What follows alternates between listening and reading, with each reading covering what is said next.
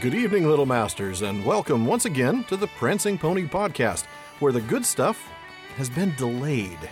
You see, we were using the white ships of the Teleri for delivery, and, well, you can thank Feanor for that.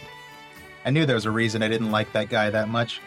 Westu hál, my friends. I'm Sean Marchese, and joining me from the uttermost west, the earth trembles beneath his feet when he's not sleeping from weariness and contentment. The Tulkas to White Orme, Alan Sisto. Thank you, Sean. Though you know we are going to run out of cool stuff to say about Tulkas one of these days, so uh, I hope you have a backup plan. Well, folks, we, we are taking a big trip in distance and in time tonight. For the last several episodes, we've been with the uh, the Elves of the Light, the Calaquendi, the Vanyar, the Noldor, and the Teleri, what's left of them, that is, over in Valinor. Uh, tonight, we go back in time several centuries, uh, actually a few millennia, and back to Middle Earth in Chapter 10 of the Sindar. Or as I like to say, Alan, we're in a gray area. You like that? Thank you. Thank you very much. I'll be here all night. Uh, we will get to visit Thingol and Melian again, uh, encounter the dwarves for the first time since their creation by Aule, and we're going to see the first battle in the Wars of Beleriand. And Luthien, we mustn't forget Luthien. That's right. But, Luthien uh, Tunisia. we can't forget her. But first, Nope. Sean, does uh, does Barliman have anything in his bag for us tonight? He does. He does. We've uh, we've received more than a few threats from Feanor apologists out there. um, Are they going to burn our ships? We, yeah, nothing we have to take too seriously. I don't think they haven't gotten as far as forging weapons yet. But we also received a really, really amazing essay on uh, one of our little outro jokes. Uh, do you want to take a flying leap and guess which one it was? Oh, I think you're trying to tell me something, Sean. Flying. Hmm. Flying. Hmm. Hmm. Could it be the 5,000 word essay we received on whether Balrogs have wings? That's the one, Alan. Woohoo! Uh, one of our listeners, Tom H., crafted a wonderfully clever essay of exactly 5,000 words to answer the question. I was amazed about that. That was really good. It was he he got it spot on. And I don't want to spoil the surprise, so I'm just going to direct you listening at home to check it out at our website, theprancingponypodcast.com, where we link to the full essay. Mhm. Truly, truly a thing of brilliance. I mean, we're talking PhD dissertation right here. Yeah, it really is. And and exactly 5,000 words and boy does he make the point. Yeah, well, you're going to get no argument from me, but that may be because I entirely agree with his conclusion. Um, is there anything else from Barliman, the thrice worthy and beloved? yes, actually. Uh, fittingly for tonight's episode, we have a couple of questions about Melian and her family Ah. back in Beleriand. So Good timing. Yeah. So if you recall, when we last left Thingol and Melian uh, back in episode, uh, excuse me, back in chapter 4 Mhm. we mentioned that they would have a daughter, Luthien Tinuviel. And so we got some questions back then about uh, their relationship and their daughter. Uh, and both of the questions are sort of in a similar vein. Okay. So the first one comes to us from Tanya P. Tanya is one of our frequent commentators. She's out in New York, and she says, Mhm. Here are my musings on your latest episode. I love how your comments, even the ones spoken in jest, get me thinking of something that I wouldn't have considered otherwise. Well, thank you, Tanya. This time it was your, Alan, mention of Melian's husband hunting. Oh, You man, this is believe- going to be like my trophy wife comment, wasn't it? yeah, right, right. Uh, you believed that she was not husband hunting, but I think that maybe she actually was. Let me Hmm. explain. Melian was made aware by Iluvatar of his plan of passing on Ainuran divinity into the races of the earth, and that it was to be accomplished through her union with one of them. For that reason, she was actively seeking this union. The first clue to that lies in her timing of leaving Valinor. She left when the elves awoke, as if on cue. True. The second clue is that she didn't roam Middle Earth randomly, but stayed in the region where the majority of elves were known to be at the time, which was Beleriand. Target rich environment. Yep, right? Uh, the rest is accomplished through Elwë's free will. There is also a third clue that's found later in the book. When she casts the girdle around her kingdom, which we'll see at the end of this chapter, That's true. Melian already knows that sooner or later someone will come whom the girdle will not deter, and that someone will complete the final stage of Eru's plan. Wow, that's really insightful. isn't it? Yeah, it's That's- a really, really uh, well thought out theory. Um, as we've I- come to expect from Tanya, actually, she's uh, she's one of the best at laying out this kind of stuff. Uh-huh. And I, I mean, I think she's, I think she's right. I think She's she's got a point. something. Yeah, I mean, it was definitely all by Iluvatar's design, um, and it was for the purpose she said of bringing among both elves and men a strain of this Ainuran blood um, Mhm. that was with Iluvatar before Ea.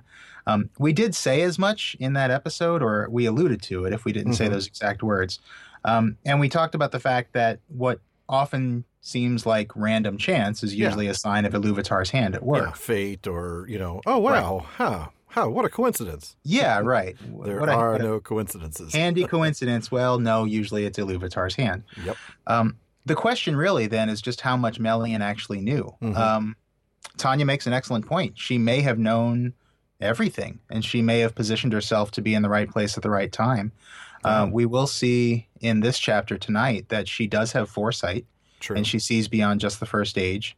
Um, so yeah, maybe she knew exactly what Iluvatar was planning That's at a minimum? Yeah i thought so. I, I- would say at a minimum i would think she probably felt uh, sort of an inexplicable urge to be in Beleriand at the right time um, Okay. you know so that Elwë could wander by. Yeah. um, not to well this is something that you know more about but you know it just it seems to me in um, like in biblical stories and things like that you know god's choose, chosen instruments usually sort of feel a call that they can't True. quite explain they just sort of they they know where they need to be and, and they just they need to be there but they don't know why and I, and I wonder if maybe Hmm. there could have been something of that in Melly, and she just kind of felt an urge to be there without knowing exactly That's an interesting why. point, and that actually kind of when you when you bring up that last point, it does make me think that maybe she had some some conscious awareness because yeah because actually um, in in most biblical stories, at least the ones that I can think of off the top of my head, uh, but if you look in the Old Testament, you look at the prophets, you know, God gives them exact instructions. I mean, where to go, what to do, um, you know, what to wear. I mean, everything they. They lay out all. He lays out all the details, um, and they go do it because God has told them to do it.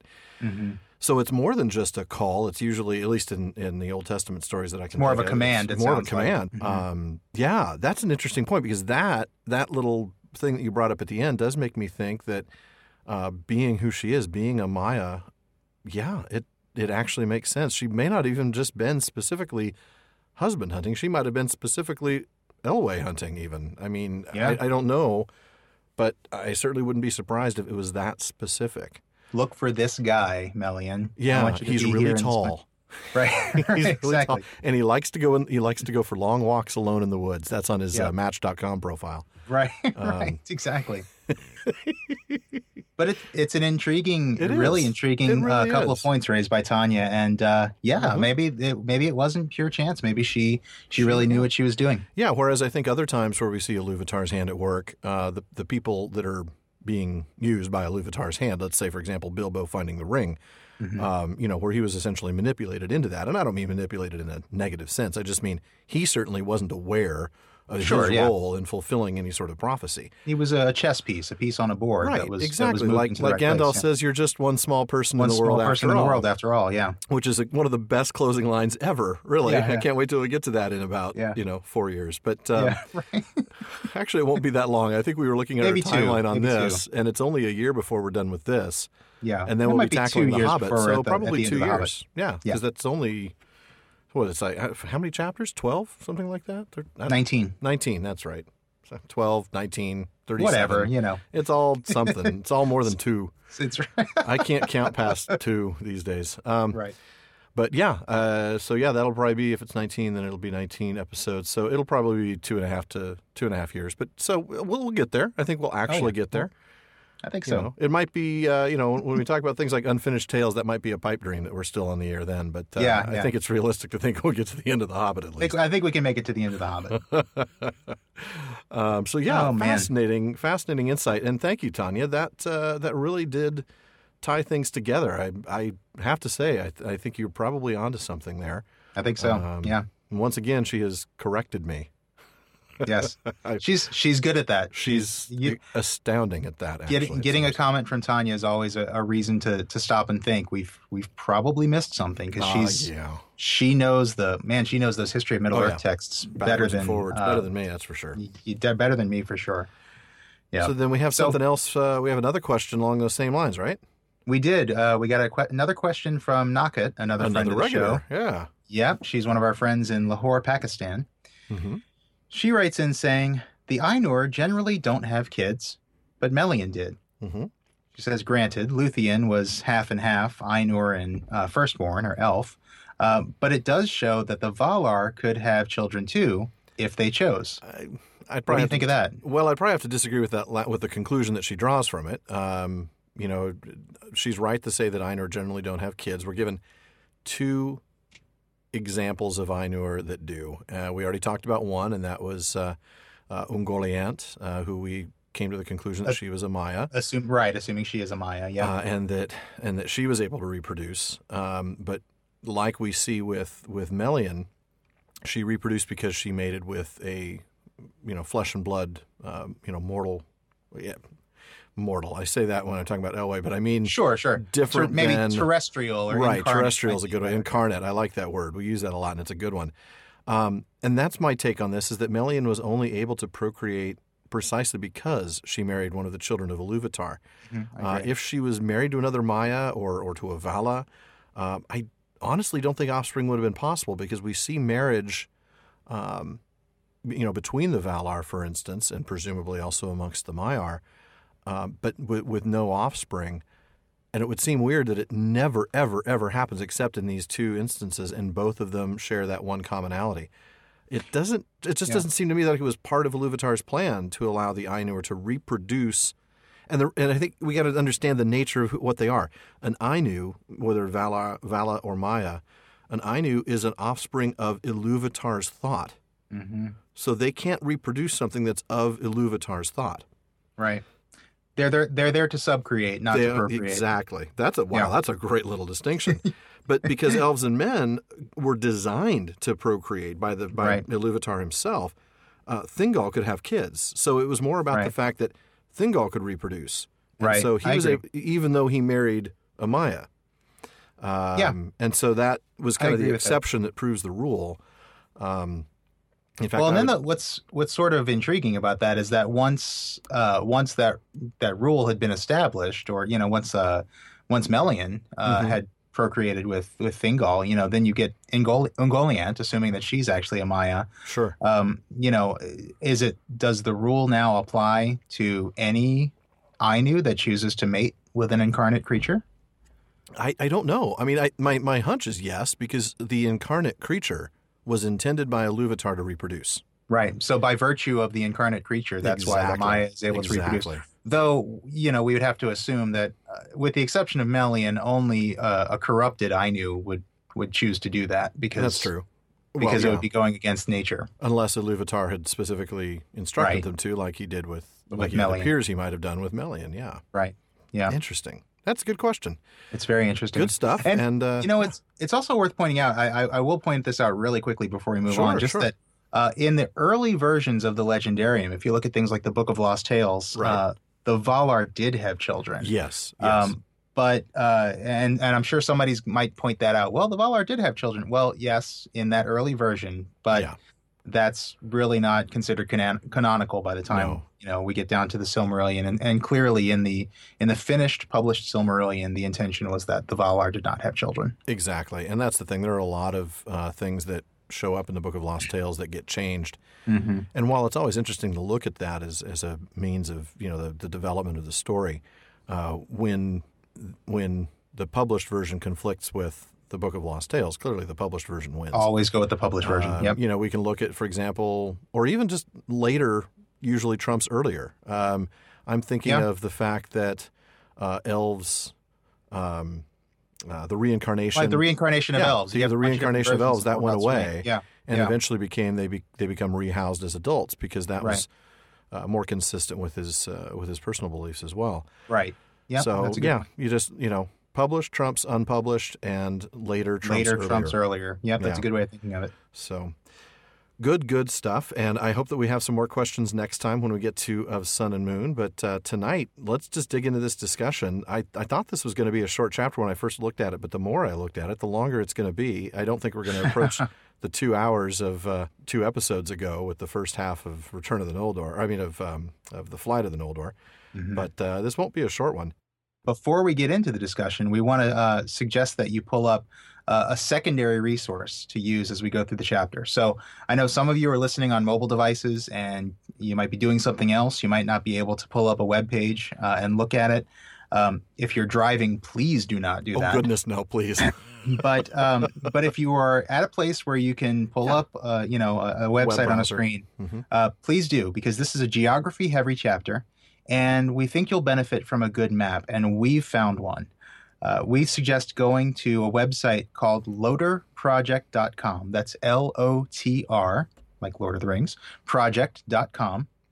Uh, and when you get to their homepage, uh, the first thing you'll see, I think, is the family tree, right? Mhm. which is which is kind of neat. But uh, we don't want you to worry about right about that right now. Yeah, because it's Um, probably going to be more confusing than, than helpful Yeah, for the newer yeah. readers. Um, but what you'll want to do actually is click on Maps up at the top Mhm. uh, near the upper left. And then after the map of Middle Earth shows up, don't get distracted by that really cool map. You can explore it later when you're not listening to us. Um, you'll use it when we get to Lord of the Rings, of course. But um, click instead on Map of Beleriand. That's over in the upper right hand corner of the map. So again, lotrproject.com. Pause this if you need to pull this up first. Um, and then click on Maps at the upper left and then Map of Beleriand in the upper right. Sean and I are going to have this map up on our monitors as we go through this podcast, so we'll be referencing it fairly often. And we'll definitely use it again, even if the only other time we use it is chapter 14, Chapter 14 for of sure. Beleriand Yep. and its realms. Yep, definitely. Um, and one other thing, we want to give a shout out to um, to the folks who put this together. Uh, it is a site that relies on donations. It's as you can imagine when you look at this site and explore it, there was a ton of effort, a ton of love, and a ton of work put into it. So um, you know, we want to encourage you guys as our listeners to to throw them a dollar or two, uh, you know, maybe more if you're if you're able to, uh, to just you know thank them and and help them be able to keep this uh, amazing resource online for all Yeah. those Tolkien fans.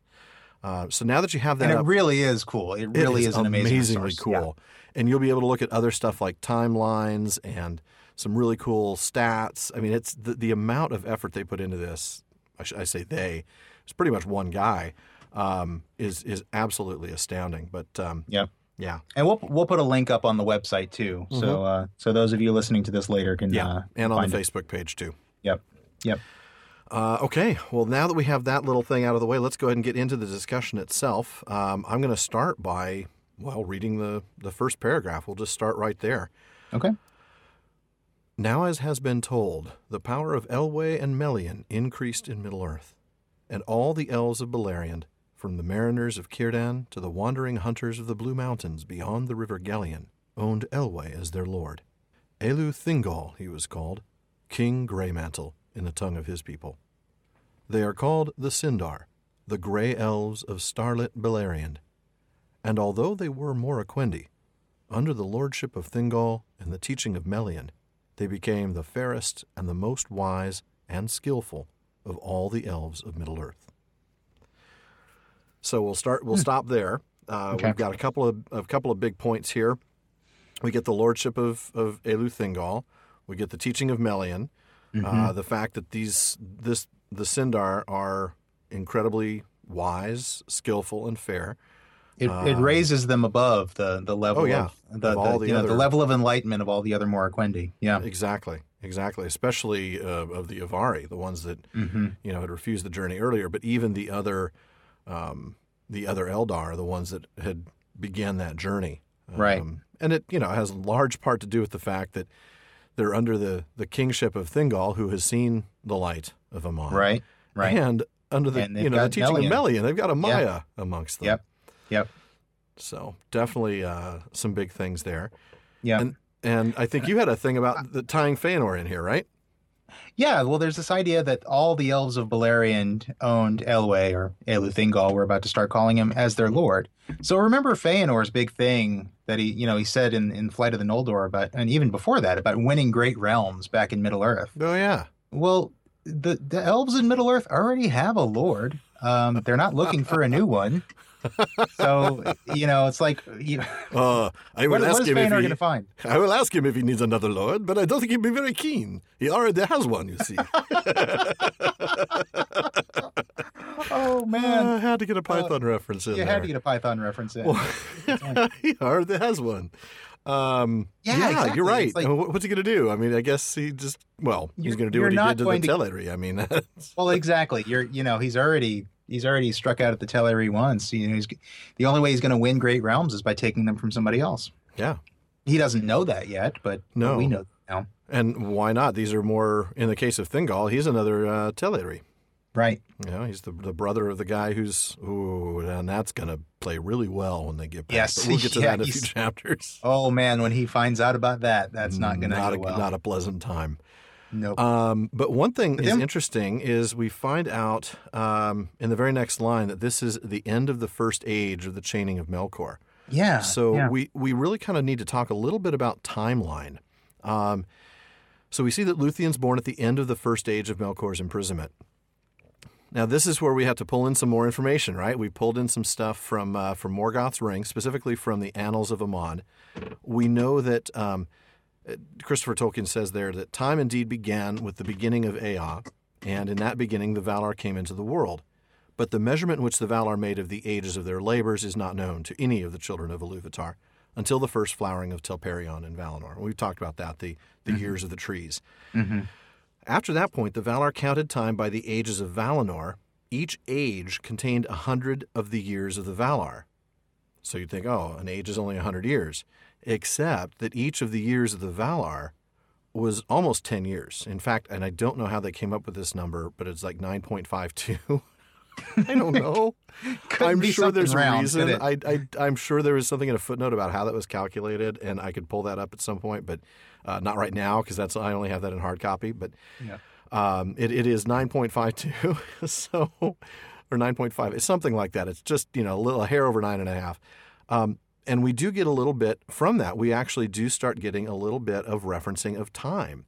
Um, Mm-hmm. We do know that he was sentenced to his imprisonment in the year 4600, Okay. uh, first age, but that's 4600 Valinorian years. So this is a very long time from the, the birth of the trees. And then he was released 300 years later, but that's not 300 of our years. That's almost 3,000. 300 Valian years. Or, yeah. So Yeah, 300 Valinorian years. So, um, so we're talking, you know, we're talking something like 40. I mean, like my math is going to be really rough, but like 45,000 years, something Yeah. like that. yeah, 45,000 years or so between the time of the trees to the time uh, that Melkor was sentenced. And then 300 years later, or 3,000 years later, in terms of our years, when he was released. That is So- mind boggling. isn't it? So she was born in um, in 4700 at the end of the the uh, the end of the first age of his imprisonment. Uh, so we know that, and the Valinorian years are measured, by the way, until the year 5000 when the moon rises. Okay. So we saw the moon rise at the very end of last chapter, and we'll get to understand how the moon rose uh, when we get to next In our chapter. next episode. Yeah. But we know that that happened in the year 5000. So she was around for 300 Valinorian years, plus 464 years after that when she met Beren. So she was 3,419 years old when Wow. she first meets Beren in about, what, nine chapters. So just to get a feel for the Cradle, vastness of the time. cradle robber. Cradle robber. How did I know that was coming? Um, yeah. But she does look great for her age. She does. It. You know what? The elves really developed the first plastic surgery. Nobody knows that. Shh! Don't tell anyone. Elvish, elvish magic. Elvish magic. It's oil, a, it's a fair. It's an elvish art, a fairy art. oil of Olay. Oil of Olway. I almost did a spit take on my microphone, Sean. Thank you very much. Oil of Olay. Oh, Right over the plate. oh, that was beautiful. That was a beautiful thing. Uh, we're, we might Thank get mail on that one. Thank you very much. Thank you very much. Uh, so I just had to do that little time sidebar to just help folks out with uh, just how vast these times are. I mean, this chapter covers an insane amount of time, thousands Mm-hmm. Yeah. of years uh, between It's- Luthien's birth and It really is truly mind-boggling, and it's what nine pages. I know. This is this may actually be the longest chapter aside Yeah. from chapter one of the beginning of days, where we Right. literally don't know how Right. long that was. But um, anyway, so um, let me go ahead and read that that second half of the paragraph now that we have Yeah, that in mind. Let's talk about Luthien. Yeah. So, at the end of the first age of the chaining of Melkor, when all the earth had peace, and the glory of Valinor was at its noon, there came into the world Luthien, the only child of Thingol and Melian. Though Middle Earth lay, for the most part, in the sleep of Yavanna, in Beleriand, under the power of Melian, there was life and joy, and the bright stars shone as silver fires. And there, in the forest of Neldoreth, Luthien was born, and the white flowers of Nifredil came forth to greet her as stars from the earth. I love that image. That Isn't that beautiful? greet her as stars from the image. Uh, as, as The- greet her as stars from the earth. It's There's like, no flowers because everything's in the sleep of Yavanna, but the Nifredil show up, you know? yeah. Melian's got some Yeah. power. And the idea of stars from the earth, I just love this. Uh, it just reminds me of a, it's a bringing together of the heavens, the stars, and the earth, and Which- and that's that's Luthien, isn't it? You're Because right, she's, it is. She's a creature She's of a- angelic or you know Ainu blood and terrestrial blood Wow. from her father. Wow, that's that's a really cool insight and beautiful yeah, too. it's so cool. That is cool. Um, There- There's all these little things about it. The way you know, I always feel like Luthien and and Melian and Thingol, they're so tied to the land they live in. oh, they um, really are. in a way that you know we just don't I mean it, you know, it's one of those real legendary kind of mythical things that you see a lot you know Yeah, maybe in, in arthurian legend and things like that but uh, you really see it a lot with them it's it's really cool you do. Wow. Well, you know, and there was one other thing I, we probably should have touched on this earlier uh, because it's geography related. But I, yeah. I noted at the beginning of the chapter that all the elves of Beleriand, from the mariners of Círdan to the wandering hunters of the Blue Mountains beyond the River Gellion. So if you're looking at that map, we did have you pull up LOTR Project for a reason. Um, the mariners of Círdan were in the Falas. So if you look in the middle of that map of Beleriand, there's Doriath. Now Right. look all the way to the west coast and south just a little bit. There's the Falas. It's right Okay. probably right on the edge of your screen if you're on the the default magnification Yeah. Uh, and so there it is. There's uh, there's a river that goes there to Eglarest, and then you can kind of see that bay between Falas and West Beleriand. Mhm, mhm. So that's the area that Círdan is, and then you have all the way over to Doriath in the middle. River Gellion is the is the north south river, all the way to the right, uh, just to the west of uh, of the Ered Luin. So if you're looking at the map that's between the the regions of estelad and thargelion Yes, between East Beleriand or Estelad there and Thargelion. That Mhm. north south river is the River Gellion with all those uh, tributaries in Ossiriand down in the south. mm-hmm. That's a very important river. It's not as important as Sirion, which is the one that splits Dor or goes just to the uh, to the west of Doriath and splits the Right. other forests there.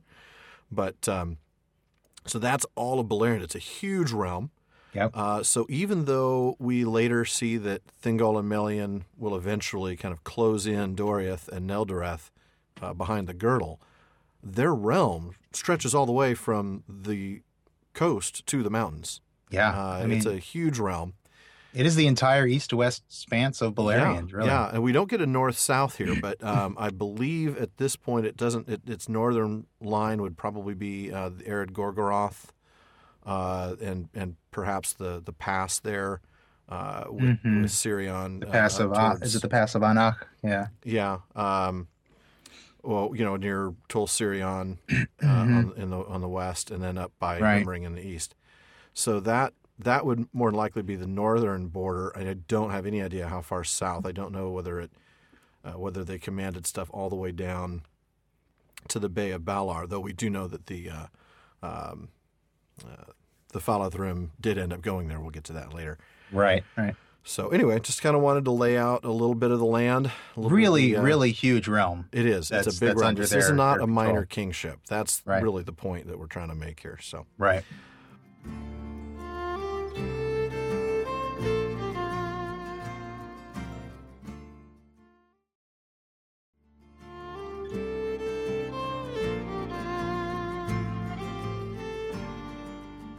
well, so what do we get after the most beautiful thing in all of Middle Earth? We get we get the dwarves and they're they're a they're a stocky and practical people. Um, we haven't seen them since that chapter two. are. No, no. Actually, um, when they were, uh, if you recall, in chapter two, they were created by Aule. Uh, got his hand slapped by Iluvatar a little bit, and Iluvatar put them to sleep. Um, Yes. But now we actually get them appearing, and I, I'd like to go ahead and read uh, Yeah. from that first paragraph Please there. Please do. Themselves they named Khazad, but the Sindar called them Naugrim, the stunted people, and Gonnhirrim, masters of stone. Far to the east were the most ancient dwellings of the Naugrim, but they had delved for themselves great halls and mansions, after the manner of their kind, in the eastern side of Ered Luin. And those cities were named in their own tongue Gabilgathol and Tumunzahar. To the north of the great height of Mount Dolmed was Gabilgathol, which the elves interpreted in their tongue Belegost, that is Mickleburg. And southward was delved Tumunzahar, by the elves named Nogrod, the Hollowbold. Greatest of all the mansions of the dwarves was Khazad-dûm, the Dwarrowdelf, Hadhodrond in the elvish tongue, that was afterwards, in the days of its darkness, called Moria. But it was far off in the mountains of mist beyond the wide leagues of Eriador, and to the Eldar came but as a name and a rumor from the words of the dwarves of the Blue Mountains. And that's that's actually way off the map because to Yep. place this in context, the Ered Luin uh, are the mountains that, if you are looking at a map of Middle Earth, uh, are on the far western shore. These are the, The ones that are to the right. west of the Shire. Um, Right. So yeah, yeah. So this is Moria is way to the east and to the south uh, of of this realm. And that's why the elves of Beleriand are not having any kind of concourse with the dwarves of Moria, but they are Oh, no. hearing about them Yeah. uh, from the from these dwarves uh, of the Blue Mountains, the Ered Luin, uh, in Belegost and Nogrod. Mm-hmm. yeah. I think it's interest. I think it's interesting that we don't see the dwarves awake. That's we just see them start to appear. Yeah. They Uh, just show up. Yeah. But I think that's that's you know really easily explained by the fact that what we're reading is an elvish history. It's written by the true. elves about the Mhm. elves primarily. Um, you know, we don't we don't even get uh, definitive answers about men's origin. Um, That's true, yeah. Basically, if the elves, the elves don't know, yeah. yeah. if the elves don't know, it's not in here. Right. Um, it, it's uh, you know, and that's something we have to remember is the the fictional framework or the you know the the structure in which his stories fit. In this case, this is a, an elvish tale. Um, I'm Yeah. sure that the man's version of the Silmarillion would be quite different. Yeah. Um, certainly, the dwarves. And it's sometimes frustrating as a human reader to, to want to know. It is. You want to know what the origin is of men in this world, what the maybe what the origin of dwarves or origin of other things. But uh, it is a you know who might consider it an in-universe document. You know, it's, it's the elves' own perspective. It's a limited perspective document. It, that's a good way to put it. Limited perspective, and you know, it makes me also think of the fact that we don't know. You know, we the elves talk about what what they know about their their death. We know everything about their death. The you know, the fact that they get rehoused and the fact that they live as long as Arda does, and all of that. Uh, Right. that they're bound to the circles of the world. They don't know what happens to men, and they don't know what happens to dwarves. We get a couple of Tolkien's famous "some say" statements. right. That's both. true. Yeah. Um, but that's really all we get. And again, it's because it's an elvish elvish story. Right. Um, right. now I But we do- noticed. We do get some cool. We do get some cool dwar, uh, dwarvish language here, which I like. Hey, before we get into that, because I know we've got a ton of stuff on dwarvish language, I just wanted to point out the ticking clock that we talk about. Uh, Mm-hmm. Oh, yeah, just yeah. before the passage you read, we learned that this came to pass during the second age of the captivity of Melkor. So now, Oh, thank you. Yeah. 100 Valinorian years, or 982 years, um, into the future from the birth of uh, of Luthien. Okay. So, or we're Yeah. somewhere in that range. We're somewhere between birth of Luthien and 982 years later when the second age of captivity would end. Got it. Got it. Yeah, that's a good perspective. Cool. So you've got Well, some dwarvy, dwarvish yeah, word nerd stuff, right? Oh yeah. Well, Can't you know me. When I see a whole bunch of weird words that are hard to pronounce, I'm gonna I'm gonna spend a lot of time looking into it. So the first thing we get here is the dwarves' name for themselves, uh, which is Khazad. Right. Uh, and re- remember that Aule actually taught the dwarves their own language, right? Mhm. Back in chapter two. And I'm sure Uh, their name for themselves does not mean the stunted people. It probably does not. no. My goodness, the elves lack tact, don't They, they? re- they really do. and Gonnhirrim just sounds like it's some sort of horrible disease. Yeah, yeah. Is there an antibiotic for that? Oh man, that's wow. I never thought about that, but I'm not. I'm never gonna forget that now. the gun hero. I got the gun hero. Oh man. Oh man. Um. Yeah, yeah. I'm gonna get in trouble for this one. But so let me reel it back in. I'm gonna have to pause the recording, aren't I? We're just gonna laugh too hard. Okay. Yeah. You know, on, a- on a word nerd alert, let's actually point out that Gonnhirrim. I this is probably the only word nerd part I'm gonna get, so I'm gonna jump in on it. Um, remember how we talked about Gondor and we talked about doors before, door being kingdom or realm. So Yep. Gondor is the realm of stone, and you know you get other other doors. Um, so Gon, so you already know that Gon is stone, and Right. Hirim, Hirim, you, we already know ro, the Rohirrim, which are the right, horse masters. true. The, the masters of horses. Yeah. So you don't need to already you don't need to know. T- Tolkien doesn't need to tell you here that this is masters of stone. You already know that Rohirrim are the horse masters, and that Gondor is the, the kingdom of stone. So Yeah, Gonnhirrim is the masters of stone. Masters of Stone. Yeah, yeah. So you see, the the language works. It's it's it uh the the rules uh the rules are followed throughout. Indeed, they are. Well, and the cool thing about this word Khazad, which is the dwarves' name for themselves, Mhm. is that if you've read Lord of the Rings, you've already seen this word. Uh, Oh, Gimli's yes. battle cry that he uh, that he cries out at, at the Battle of Helm's Deep in Two Towers uh, is Baruk Khazad, Khazad Aimenu, uh, which Mhm. means the axes of the dwarves. The dwarves are upon you. Aha. So now there's that translated. If uh, and Khazad-dûm, true. right? And Khazad Dûm, that's yeah, true. Yeah, yeah. The, which is the which we'll see in a moment uh, is translated. Well, actually, we just saw it is translated as Dwarrowdelf, which is one of one of Tolkien's not so helpful translations. Yeah, actually. exactly. That's like talking about the hill. Right, right. exactly. Uh, is- isn't But that make- just like Dwarf City or something like that? Uh, it's dwarf uh, Dwarf delving. Dwarf, Dwarf, delving. dwarf delving. Yeah, Yeah. exactly. Dwarfs yeah. dug this hole. That's what it means. Right, right, exactly. Dwarves were here.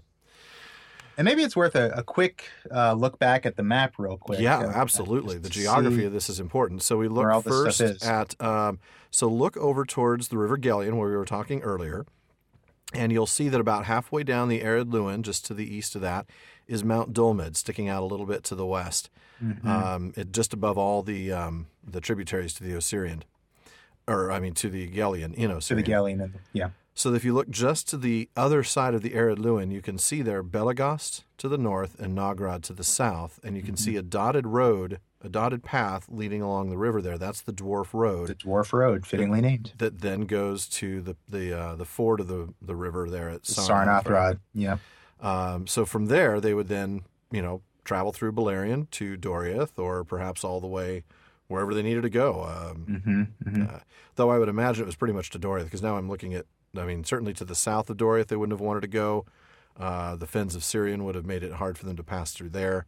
They would have had to go all the way down uh, around that mountain range uh, and go over Sirion to the south if they wanted to get into West Right. Beleriand, like Yeah. to get to Nargothrond or anything like that. Right. Um, we know they didn't really go any further. They didn't go to the to the Falas. They they didn't like the water. So no, but they did we'll not Get, like we'll get some more of that. Yeah. So, um, I want to take a, Yeah. a- another moment on uh, on some of these names, just because Yeah, I was about really to ask you to do that, names. my, my word nerd friend. Please do. Yes, please. Uh, thank you. Um, so this just a couple of just these names here. So the first one, the the northern fortress uh, called Belegost, which in Dwarvish is Gabilgathol. Um, very strong, powerful name there, um, and it's translated as Mickleburg, which That's, yeah, I didn't quite. n- it's not really all that helpful if you're not a philologist. Um, Tolkien did this a lot. Uh, Mickleburg is actually English, technically. It's just Tolkien often uh, would create new modern English words from Old English or Middle English roots that don't really exist anymore in modern Oh, English. okay. And so Mickleburg is one of these. It actually translates to uh, mighty fortress, which oh, is pretty much a direct translation of Belegost. Yeah, um, yeah. and uh, and then we've got in the south uh, Tumunzahar, also known as uh, to the elves as Nogrod, um, and it's translated as Hollowbold. Um, Hollowbold actually, I, I looked this up, and it Hollowbold is actually a literal literal translation of Tumunzahar, but Nogrod actually means something different. Nogrod Hmm. means dwarf cave. Oh, okay. Again, the, the elves not being too tactful. Nog, like, Like- Naugrim, like Naugrim. Right, Okay. Right now, like Naugrim, that's the I think that's the And Finrod Cinder, Cinder Lord Informer. Ca- was Yeah, that's no, right. that's Felagund. Felagund is the cave thing. Oh, right, Felagund is Lord of Hewer Caves. of caves. Uh, yeah, or yeah. Yeah, but I think it is related to Elrond, which is uh, like a star vault, like vaulted A vault. chamber, vaulted ceiling, chamber with a vaulted ceiling of Okay. stars. Yeah, Interesting. Ron, Rond vaulted ceiling is related to uh, to cave, and we actually see Rond again in uh, the elvish name of Khazad-dûm. You're right. Right. Ha- and Hadhodrond. Hadhodrond. Yeah, Rond being chamber with a vaulted roof, and then Yeah. Hatha just being uh, uh, it's not actually a translation. It's just a uh, sort of a, an elvish attempt at pronouncing the word Khazad. Oh, okay. So more of a transliteration than a, than a Yeah, yeah. translation. Gotcha. Exactly. Okay. And then, of course, later on, known as Moria, which means black chasm, but uh, but that doesn't happen until later after the uh, the great wing wingless darkness is discovered. Uh, I knew you had to get that in there. Um, very cool. Very cool. Well, you know, and then uh, we we talk a little bit about um, uh, Khazad-dûm, and you know that the elves of Eregion uh, in that region uh, Mhm. would later be friends with the dwarves of Khazad-dûm. That's you true. know, we, we look at the Hollin Gate. Uh, Celebrimbor, who is um, uh, a grandson of Feanor through Kurith, Caranthir or Curufin. I can't remember off the top of my uh, head. it's Curufin, yeah. Curufin, yeah, he's the son of Curufin. Renounces Curufin's actions later on, Mhm. um, and of course, he's the guy who forges the Elvish rings, Right. uh, and also is the one who is mentioned by name in the um, in the inscription on the, the gate. inscription on the gate. Right. So, but at this point, remember those are different. Those are different elves. Those aren't the same elves, and that's way into the Second Age. Right. Um, so the these Sindar are not necessarily they're not dealing with uh, the elves of uh, the dwarves of Khazad-dûm. right. Right. Um, Because they're just not there. They're not going that far east. no, no, they're not.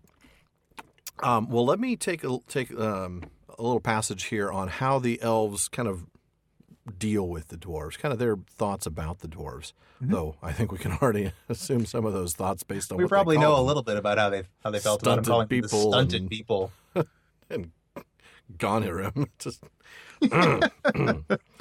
so um, I'm going to take a little bit down this um, this paragraph here uh, from Nogrod and Belegost. I'm going to go down about halfway down or two thirds of the way down. Ever cool was the friendship between the Naugrim and the Eldar, though much profit they had one of the other. But at that time, those griefs that lay between them had not yet come to pass, and King Thingol welcomed them. But the Naugrim gave their friendship more readily to the Noldor in after days than to any others of elves and men, because of their love and reverence for Aule, and the gems of the Noldor they praised above all other wealth. Well, we just talked a little bit about that actually, because Celebrimbor, of course, would have been a Noldor. Right. Um, but yeah, the um, they're they're friends with um, uh, friends with uh, the Noldor because of, of. But let me handle the rest of the paragraph. Sorry, I should I got distracted there. So in the darkness of Arda already the dwarves wrought great works. For even from the first days of their fathers they had marvelous skill with metals and with stone. But in that ancient time iron and copper they loved to work, rather than silver or gold. Very practical critters, aren't they? Yeah, yeah, very much so. I mean, we, we talked about this a little bit uh, a couple of epi- episodes ago, I think, Mhm. uh, with Morgoth's Iron Crown. Yeah, just I think Um, last episode. I think. Yeah, maybe Uh, so. Maybe the other one. You're right. Maybe the one remember. before that. Um, but we just talked about how iron is, you know, a utilitarian metal, practical, Yes. not beautiful. Now, I'm not trying to draw a comparison between the dwarves and Morgoth here, but No. but certainly between the dwarves and practicality. You know, they're Yeah. they're not fancy. They're not uh, they're No. not ornamental. They're, they're No, silver or gold, clearly decorative metals. You're not going to Mhm. make a. They're far too soft to use in weapons or armor. Um, well, so is copper for that matter, but copper's, uh, you know, plentiful, and you can use it for you know cooking and, and things along those lines. Not to mention electricity, which they, I'm sure the dwarves had already invented by now. Oh, for sure, Uh, yeah. Sure, sure, they're they're probably electroplating all that uh, all their all their mail. Uh, but yeah, so it's you know they're they're looking at, at practical uses of metal Mhm. at this point. Yeah, certainly. uh, in stone. And that's the dwarves all over. They're just like you said. They're a, a practical people, tough. Yeah, yeah, absolutely. Well, then we get to the construction of Menegroth, don't we? Well, there are a couple other things I think we wanted to mention about. Well, at least one other thing we wanted to mention about uh, this passage is, or about something we didn't read, but it was earlier about the. Um, uh, they could understand no word of the tongue of the Naugrim, which to their Oh, ears was was cumbrous and unlovely. Oh, that's right. Yeah, I thought that was interesting that they, you know, the dwarves were quick to learn, uh, Mhm. and they were willing to learn uh, the the Elven tongue, but they weren't so willing to teach their own. Um, No. and that was okay with the elves because they didn't want to. It was ugly. yeah, I mean, right. really. Well, you know what's cool about that is, uh, one, you know, the one book that I know both of us have read recently is uh, the new edition of A Secret Vice Yes. that was edited by uh, Dimitra Fimi and uh, Andrew Higgins. Yes. Um, and one of the the like the new things that they unearthed um, in publishing that volume was uh, Tolkien's uh, essay on phonetic symbolism, which Mhm. uh, has a ton of cool stuff in it. But one of the things that's mentioned in that essay is this idea of phonetic predilection, uh, and it's basically Say the idea again. phonetic predilection. It's basically Okay. a, a a predilection for certain kinds of phonetic sounds. Uh, and it's basically the idea that uh, certain people, uh, whether it's individuals or groups, races, and so forth, have a preference for certain kinds of sounds. And the phonology of a language is like inextricably tied to the people who speak it. Um, so, you know, there's a reason that English sounds like English because people who natively speak English just have a predilection for English sounding sounds Fascinating. you know, and the same with uh, any other Germanic language or uh, you know Japanese. The the uh, people of Japan, you know, they just have a predilection for certain kinds of sounds just because of where they live. Um, Hmm. It's an interesting theory. Um, I don't think it's a theory that Tolkien totally uh, you know applied his entire life, but. Uh, it's really interesting here because uh, I think that's sort of at play here because you know you, get- you get the idea that be. the elves are a beautiful, elegant people, and they speak a beautiful, elegant language. True. And the dwarves are kind of cumbrous and unwieldy, unlovely people, um, and uh, and their language is similar. And so the elves Hmm. just the elves just can't get their mouths around this this language of the dwarves. this language that's filled with consonants and really hard sounds and Yeah, yeah, that's interesting. hard sounds like chazad, you know, things like that. That's true because we got to remember it's not kazad, it's chazad. It's that Right. that back of your throat, um, almost like a German ch. hmm Um, I forget what they call that. There, yeah, There's a there's a word for that kind of consonant, and I'm Yeah. not gonna guess because I'm I gonna can't remember. make myself sound silly, but Yeah. somebody knows it. I'm sure um, they do. But uh, but it's just a really cool thing, and, and I think just because I, I recently read that, I, uh, I I was thinking of that. But uh, That is interesting. Yeah, I've been reading that that uh, that edition of A Secret Vice, and it is it is challenging to get through, not being as much of a word nerd as you are, but it's uh, definitely worth the read. Yeah, it really is. I highly recommend it to anybody out there. Uh, if you're in the U.S., you might have to get a UK uh, edition because I, I don't I think, it's available here, isn't it? Is it available here now? I'll have to I got mine If- from the if- UK. Yeah, I ordered mine from the UK because I wanted to first, you know, I wanted to get it when it first came out. I wanted Yeah, the first here. edition, but I'm fairly sure it is available. Maybe it's out in the U.S. now. Uh, we'll find out, and we'll put it in our. We'll put a link in our library for you. Yeah. Okay. Yeah. Uh, one way or the other. So it may be a UK link, but you know, if you're here in the U.S., you can get that. You just have to pay a little bit more for shipping. yeah, there you go. So anyway, very interesting. Um, you were talking about the fact that they're ready to adapt other languages, the dwarves are, but not to Mm-hmm. teach their own. You, you talked about that in terms of culture, I think, right? Yeah, uh, because well, you know, every detail about language is significant in. Tolkien's work, and so by saying that the dwarves are ready to adapt uh, or, or adopt, I guess I should say, uh, Mhm. the language of the elves rather than teach their own language to the elves, um, that's really a way of saying that they're protective of their own culture. You know, Well, they don't okay. want to share their language Okay. and culture with the elves. They they would rather assimilate to the culture of the people, you know, around them um, which is just a very interesting thing. Um, you know, this this idea of a sort of a wandering, protective people. Um, it's reminiscent of some cultures in our own world. I, the the word that pops into my mind is they they seem kind of like a culture in diaspora. You know, um, of like- kind of like maybe even the I don't know. I'm, I don't know if Tolkien had really based them on um, either the Jews or the Romani or anything like that. But there's definitely some of those that you see pop up throughout medieval literature that uh, Yeah. that the dwarves are sort of reminiscent of. Oh, Definitely. Well, and you know what? They are actually. I was thinking about that. Um, th- I was reading recently. It was um, an interview. I was I was reading something about uh, the fact that Tolkien based the dwarves, at least in part, on uh, the Jewish culture. Mhm. Uh, and in a in an interview with the BBC, he said that he didn't intend it. So it, clearly wasn't something that he you know chose to do at the beginning. He said, but when you've got these people on your hands, you've got to make them different, haven't you? And this is I'm quoting Tolkien here. The dwarves, of course, are quite obviously. Wouldn't you say that in many ways they remind you of the Jews? Their words are Semitic, obviously constructed to be Semitic. The hobbits are just rustic English people. Uh, so he he even recognized that there was some some tie in there. And then um, Okay. Uh, John Rateliff, the uh, author of the History of the Hobbit, in in that volume talked about how Tolkien drew inspiration uh, from Hebrew texts and Jewish history in developing the dwarves. But that makes sense, especially if you think about it from the from the perspective of the Hobbit.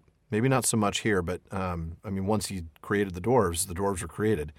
Um, but Thorin's people specifically, you know, they remember their past with these their tragic past with mournful songs.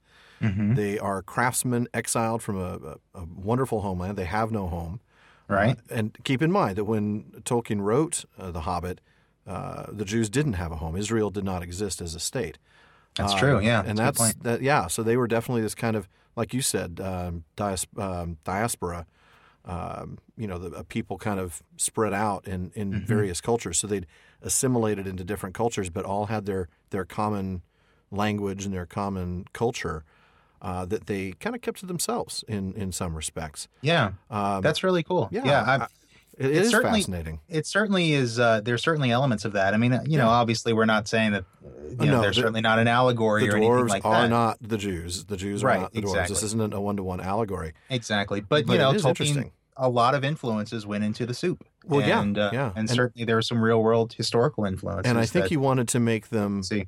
good because y- Yes. uh, there's a there's a there's two things that go into this. Of course, one is his Christian background, and Christianity is often viewed um, in recent history. I mean, obviously, if you go back to you know middle medieval ages, uh, medieval times, uh, Christianity There was a lot of anti-Semitism. there was anti-Semitism Yeah, certainly, yeah. but uh, you know, in more modern times, Christianity is viewed as an as an ally of Judaism um, Mm-hmm. Right. for for obvious theological reasons. Um, but uh, there's that. There's the fact that he would have viewed himself as being kind of on the same side, but there's also the fact that he really despised Wagner and he despised Hitler big Mm-hmm. Right. time. And he and and Wagner, I, I mentioned Wagner because in his rings, uh, or in his ring, um, the the dwarf was the stereotypical representation of a Jew, and he was a bad guy. Right. Uh, and I think you know Tolkien wanted to have the you know heroic dwarves that represented uh, this this kind of idea of uh, of- Yeah. of the Jews. yeah, I think you're um, right. You know, he definitely wanted to rescue that because I loved there was, and I I don't have the quote in front of me, but he at one point was answering something from Germany. Uh, and he talked about how I guess they they inquired about a German translation, and I, I think they made it sound like you know we want to make sure you don't have any Jewish background, and uh, oh wow. and yeah, I, I really wish I could pull this Oh, quote up. I do remember and he letter. said basically, um, you know, I don't have any of those esteemed, you know, I, I don't have any yeah. of that, that like I esteemed but race I in my I background. did. I- yeah, because they're wonderful. because they're yeah. wonderful, and you guys Yeah. are horrible for you know. Right. It was clear he was that. getting a dig in. Um, yeah, Yeah. he he absolutely despised uh, that anti-Semitism. So you know, if uh, if they are, if the dwarves are based, or to the extent that the dwarves are based on uh, on the Jews, it's not meant to be a negative thing at all. Right. Um, but uh, yeah, That's a good even catch. it is. I'm it glad you is. It's that. interesting, and I remember reading someplace else. This is interesting. Again, really reach. I would never say that this is the case, but it was interesting to see somebody talk about that the Arkenstone represented the Ark of the Covenant, and that the Lonely Mountain represents Temple Mount.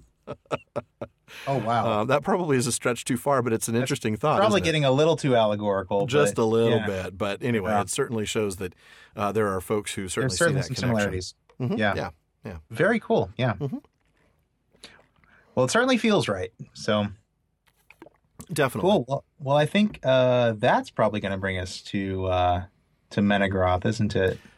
I think so. Um, I'm trying to take a look here. Yeah, definitely. Um, let's see. So I think I'm going to have you read the paragraph that starts out with Now Melian had much foresight. Okay. Now Melian had much foresight, after the manner of the Maiar, and when the second age of the captivity of Melkor had passed, she counseled Thingol that the peace of Arda would not last forever. He took thought, therefore, how he should make for himself a kingly dwelling, and a place that should be strong, if evil were to awake again in Middle Earth. Hmm. And he sought aid and counsel of the dwarves of Belegost. They gave it willingly, for they were unwearied in those days and eager for new works. And though the dwarves ever demanded a price for all that they did, whether with delight or with toil, at this time they held themselves paid. For Melian taught them much that they were eager to learn, and Thingol rewarded them with many fair pearls. These Círdan gave to him, for they were got in great number in the shallow waters about the Isle of Balar. But the Naugrim had not before seen their like, and they held them dear. One there was as great as a dove's egg, and its sheen was as starlight on the foam of the sea. Nimphelos it was named, and the chieftain of the dwarves of Belegost prized, prized it above a mountain of wealth. Beautiful. Mm-hmm. And you know, I don't think we actually hear of Nimphelos again. I, I looked don't- in the uh, in I searched my electronic copy and uh, it only shows up in the index. I don't think we do hear about it again, and I would just throw out there that I don't think it's the Arkenstone. we have to Just- say that about every like. Every single Roughly stone hand-sized that's mentioned in gem reference that's- to the dwarves. Uh, again, no. Uh, you know, the Arkenstone is faceted, and I you don't can't think facet a pearl. I don't think you can No, facet a you pearl. Cannot facet a pearl. Uh, my goodness, that I never even thought Yeah. about uh, Nimphelos being the uh, Arkenstone, but I guess I don't know. I just I, I feel like I got to get it out there. you do. We keep on. Yeah, people always want to think something. Well, that maybe that's the Arkenstone. Right, right. So where are we on the timeline here? Since you've Oh, got the timeline. handy? Well, we are. Oh, we're probably pushing uh, around fifty minutes. Oh, oh, that timeline. the timeline in Middle Earth. Sir. of course, we are almost a thousand years after the end of the first age. We're we're now after the second age, right? So this is Yeah. when the second age of the captivity of Melkor. So this is a thousand years after the end of the first age. Okay. So Luthien's a thousand years old, and they're wondering when she's going to get out. She's like the the worst millennial in the world. She's a thousand years old and still hasn't left home. Move out of the basement. Get out of the house. Go live on your own. No. Actually, they're I'm about to make the whole house kidding. the basement. Yes, they are. well done. Um, I also thought it was interesting. Thingol sought the counsel of the dwarves, and he accepted Mm-hmm. the counsel of Melian. Feanor, take note. Hey, how about some Counsel, counsel? counsel's a in good thing. Tulkas, you might counsel. want to stay out of the conversation since you're no good at counsel. Yeah. Take some Um, counsel with someone besides yourself, and maybe you and, and, and your everybody. sons, who are just your seven yes men. Yeah. Um, anyway, I just thought that was interesting.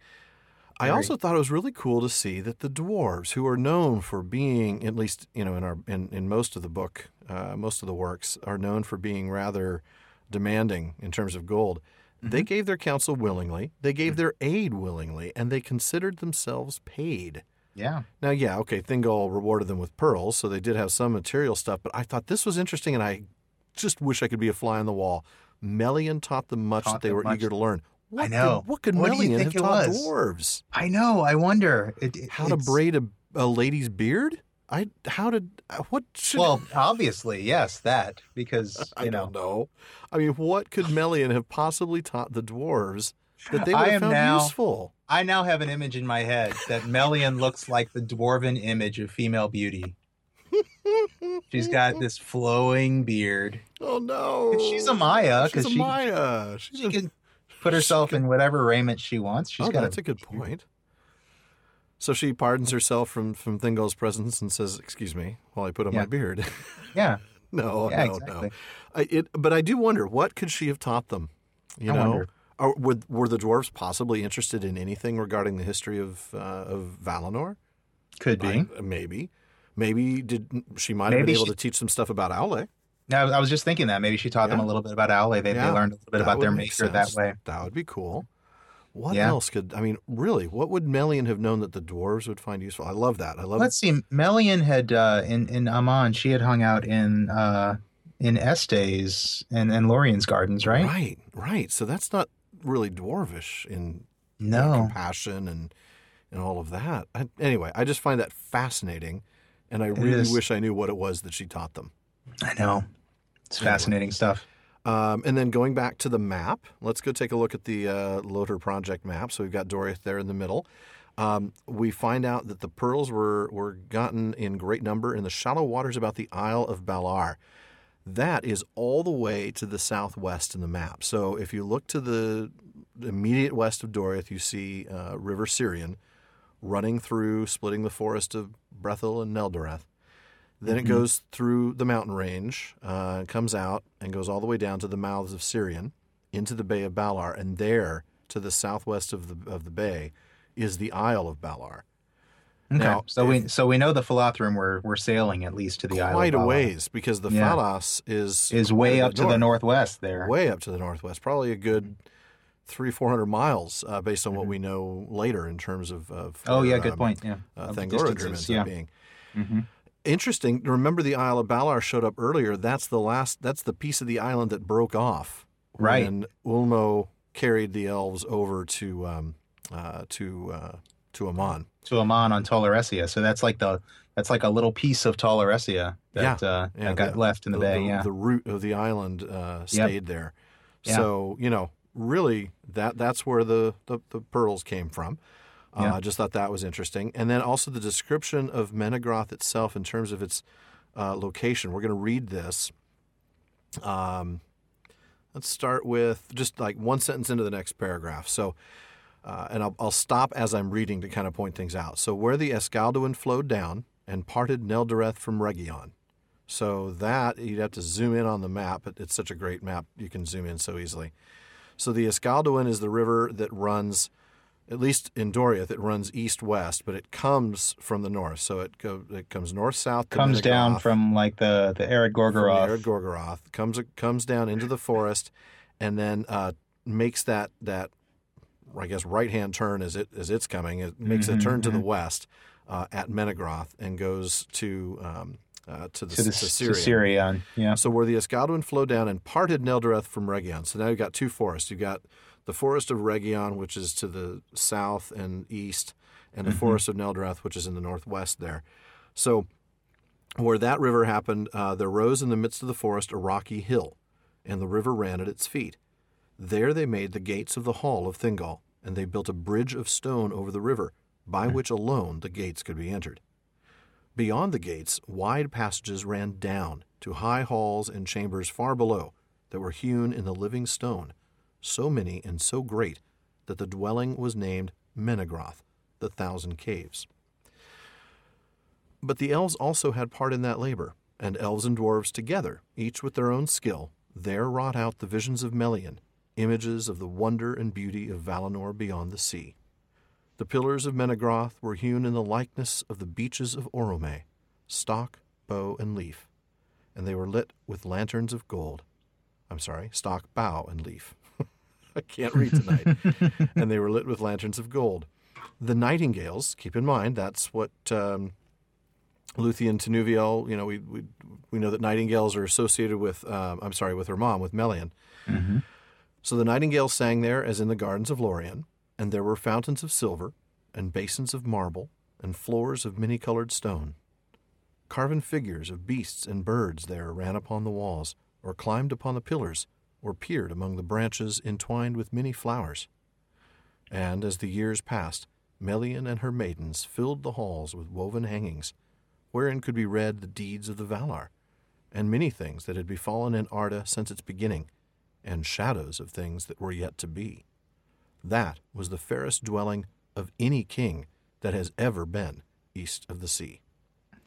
Wow. What a place! It certainly sounds like the fairest dwelling. I mean, Posters on the wall that predict the future. Mm-hmm. Pretty cool. yeah, Um, yeah, that's amazing. No, truly just beautiful. I mean, It really the idea is. of these, just the the, the the pillars hewn to look like trees. Um, It it really is like a mini Valinor, like just the the the yeah, an The underground beauty of. Valinor.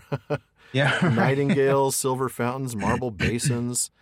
Oh uh, yeah, so much detail, and I love that the entire history of the Valar w- was there. Mm-hmm. And I love that this is actually defined the fairest dwelling of any king that has ever been east of the sea. Yeah, There's no. This is fairer this is than better. any, that's fairer Yeah. than Gondolin. yeah. Uh, Yeah. fairer than anything you know to come later. Uh, Right. Rivendell, Right. um, you know, uh, Lothlorien. Yeah, yeah, Mhm. certainly fairer than you know any of the the Manish uh, kingdoms, Minas Tirith, or anything like that. Mhm. Any of the capitals. wow, it's just beautiful. I And- can't even imagine.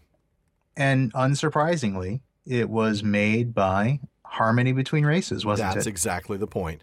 Elves and dwarves together. Well, and even an uh, and, and a- with a the Maya. foresight of Melian. So yeah, it's a harmony between elf and dwarf and Maya. Which really never happened again. Um, True. But wow, yeah, absolutely. Once again, teamwork. Teamwork does it. Um, generosity, seeking Go of team. counsel. It is. This is all go team. Uh, Mhm. great stuff. But it doesn't last. I mean, it does last, but we we find some disturbing news uh, shortly thereafter, don't we? Yes. Yes, we do. So Um, start with a timeline check, won't we? This is now Yeah. um, going just past this. Um, well, first we get that little bit just to remind us that the dwarves went seldom to the Falas, for they hated the sound of the sea. yes. You know, I did. We I think- kind of touched on this, didn't we? Is this uh, the fact that because they loved Aule and not Ulmo? I think so. Yeah. I mean, I, I think it's a one of those long term effects of Aule hiding his work of making the dwarves Mm. from the other Valar. That's that they point. only they only love his domain. They only love stone. Yeah, Um, so they don't love Ulmo's domain. They, you know, we we don't love Yavanna's. we know they don't love much. Yavanna's domain. Um, yeah, I think that's that's what this has uh, That's a good point. has a lot to do with. The consequences of Aule's action. You're Mhm. right. It's an excellent point. So they, you know, it wasn't that they didn't go to the Falas because it was just too far out of the way. They No. didn't go there because they hated the sound of the sea. No interest in going to the it. sea. Yep. So they liked water about as much as Sam did, I think. yeah, exactly. Um, well, let's see. So we get uh, the arrival of evil. The next paragraph tells us that the third age of the captivity of Melkor drew on. Mhm. So now we're getting, you know, up to, you know, forty, uh, not quite to forty nine hundred. So Luthien's getting really old to be living at home, but uh, you know she's still there. Still on her parents' insurance and everything. if you, if you- I'm not going anywhere with that. I'm just going to leave that alone. Um, the dwarves tell them that there are fell beasts in the land east of the mountains, and your ancient kindred that dwell there are flying from the plains to the hills. Yeah. Uh, by the way, flying here is, is metaphorical. It means they're running. I just want Right. to point that out that not every time wings or flying are mentioned does it actually mean things have wings or are flying. Balrogs. Yeah, something like that. Anyway, read Tom's essay. You'll get you'll get it. You'll understand, Yes, and you'll, you'll finally totally get I think you'll finally agree. Um, I think it's I think it's interesting that it's the you know the dwarves who uh, who Yeah. hear about this. Uh, you know, because of course the dwarves are, are to the east. well, and they're they're traders. They clearly. Oh, that's a good point. You know, they're they're they're connected. You know, that's uh, they're the the the grease of this economy. Um, so I'm sure that probably had something to do with it, and they they The- they were the able grease? to get that message. The grease, the you know, like, Like- the, amongst the wheels. Okay, I, I wasn't sure if you meant like the lubricant or like the the ancient culture. Like- oh well, yeah, I guess it could have been that too. I was thinking of the. I I was thinking of about the lubricant, but uh, uh, it's got to the point where I have to spell now. I have to Yeah. spell my words Yeah. just to make sure you get context. Um, Right, exactly. Yeah, grease, as in grease is the word. The word. Oh man, that's awesome. I love that. Well done, well done. Oh man, that yeah, it's late. Yeah. Yeah. So, um, fell beasts. So- now, these are not the same fell beasts that we see later on. It just it's a fell beast. It's a beast. that's a, a cruel beast, right? right. Fell fell as in cruel or terrible, as in like one fell swoop. Yeah, yeah, Yeah, It's just yeah. a generic adjective. It's not. Yeah. Yeah. Okay. I'm glad I'm glad you brought that up because um, you know anybody who's familiar with the familiar with the movies might know that they they actually sold action figures of the of the the Nazgul steeds under the Yeah, name Fell, Beast. Beast. and it kind of makes you get Probably the- because nobody at the company could spell Dwimmerlaik. could be could be Foul Dwimmerlaik just didn't Foul pass Dwimmer the Lake. focus groups. no Fell Beast did. Fell Beast worked. Um, but uh, but yeah, it's worth pointing out that Tolkien he- that's not that isn't a Fell Beast capital F capital B. Tolkien No. uses this term Fell Beasts a lot of times throughout the Legendarium. Um, he uses it actually of werewolves later on. That's true in uh, Beren and Luthien. Uh, Beren and Luthien, yeah. That's a good point. So uh, yeah, I'm glad you brought that up because Okay. it's it's one of my one of my little pet peeves is referring to the Nazgul steeds. as, oh, the Fell Beasts. Well, and you know, when we talk about fell beasts being werewolves, I just want to kind of leave a little hint that you know we we see on this. It says wolves there were, uh, or or creatures that walked in wolf shape. Mhm. Um, we'll talk more about that later. I'm just going to kind of leave that there um, because we're going to get to a point where we're talking about a very mighty werewolf and also a very mighty wolf. oh yeah, yeah. Um, yeah, Sauron and Carcharoth. Mhm. Um, but uh, that story is later, and I think at that point we'll start talking about what's the difference between a wolf and a warg. and a werewolf, and you know which ones have you know like Maiar like spirits and what you know. Oh, that's going to be fun. Yeah. yeah, it's a really interesting conversation to be had. I, I think there was a, a thread on that in one of the groups I was in. I don't know about a year ago, and it just was went on and on and on. It was a really fun one, That's cool. as opposed to all the Yeah. threads that constantly talk about the Silmarillion movies. Make, making the I just want to stop. I want them all to stop. Yeah. Stop. Yeah. I know. I know. It's like there's like one new one every Every Three other days. day. Yeah. Yeah. Oh, I just I hope they make a movie of that. Are you climbing out from the cave you've been in? Because everybody's been posting this over and over again. Anyway, like we said, they shouldn't, but I'd still be the first to line up. Um, Oh, oh, totally. Yeah, no, Yeah. I'll, yeah. I'll, I'll talk smack about it all, Oh, day, yeah. all day long, all I'll the stand whole in the I'll, time. I'll stand in the movie line for eight hours saying pre-production they shouldn't do this. I Yep. shouldn't be watching this movie. It's going to be horrible. They can't do it justice. And then I'd be, the terrible, first one to I will it. be there on, at a midnight screening on Darn opening right. night Absolutely. just to hear Morgan Freeman come out as a Iluvatar. No, no. Though I guess that's better than like Mike Myers. Uh, yeah, yeah. just imagine Morgan Freeman coming out. No, I don't want to imagine any voice. I don't. I will now that you that you make before me a great music. Oh man. All right, let's go back to the text. I will now that ye make a great music. Oh my God, you did the Ungoliant voice. You asked me to pull it when you Thank didn't you. expect it. Thank you, thank you, thank you. Oh, you you made my day. Thank you, Alan. You are welcome. Let's just hope you're not the only one whose day I made. Ah, that was good stuff. Um, Starring Ungoliant as Ariel yeah, in her in her understudy In role. a surprise casting choice. Uh, you know, I only resorted to that because I just can't do Morgan Freeman. Oh, Yeah. there you go. Well, yeah. And the voices I can do, I mean, I couldn't think of any others that would work. I mean, you know, Mr. Burns as Iluvatar. I will now that you make a great music. Excellent. Excellent. It's an excellent music. Release the hounds. um, anyway, Oh, this All is going to go really far, far Yes, afield. yes. very Let's go back to the Silmarillion. Um, you've you've got a note here that I just want you to explain. The compass points of doom. Oh yeah, yeah, the compass points of doom. Um, it's just an interesting little tidbit. Uh, we hear about the the where is this that the uh, you know the problems coming in from the east. Right. Well, Um, first they hadn't uh, rooted out utterly the evils of the north. And Oh, the, right, and right, the right. land east of the mountains are the fell beasts. Thank you for finding it. Yeah, I'm still got Morgan Freeman in my mind. Um, Get yeah, out, uh, Morgan. Get out. You don't belong there. uh, just a just a neat little thing in Tolkien's work. East is always bad, and Mhm. north is almost always bad. Interesting. Uh, You're right. Well, uh, and even in Lord of the Rings, even south becomes kind of bad, doesn't it? It's pretty oh, much that's just true. the Yeah, you get the Har- you- when you get the Haradrim and everything coming Yeah. from the south. That's true. Yeah, um, that's a good point. But I always think of uh, it's the uh, the funeral dirge that Aragorn and Oh. Legolas sing for Boromir. One of my favorite musical yeah, moments. oh, it's, in, it's a, oh, it is it is a great moment in uh, it's Two Towers, isn't it? yeah. Um, and, uh, yes, yes. Oh, and they uh, they sing a verse about the north wind, they sing a verse about the south wind, they sing a verse about the west wind, and then I think it's Gimli who says, "Well, you left the east wind to me, but I, I Uh, don't have the heart to the say anything." Yeah, speak not of the east wind. Right. Aragorn says, like, no, we don't want to speak about the East Wind. Yeah. Nothing good ever comes from the East. East is always the direction of uh of, of sort of uh darkness, I Yeah, would say, and yeah. evil.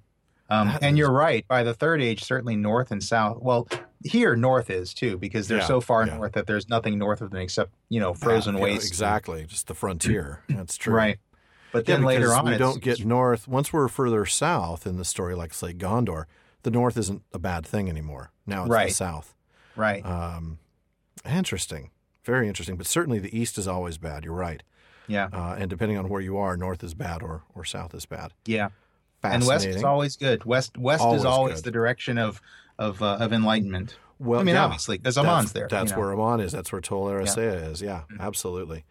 Um, well, let's see. I, you know, I took a little bit of that line there about the wolves, but I wanted you to read that paragraph because there's a couple things in there I wanted to, to talk about. Uh, and ere long, the evil creatures. That one. I think you Okay, got is that one right? mine? Yeah. I think so. Okay. And ere long the evil creatures came even to Beleriand, over passes in the mountains, or up from the south through the dark forests. Wolves there were, or creatures that walked in wolf shapes, and other fell beings of shadow.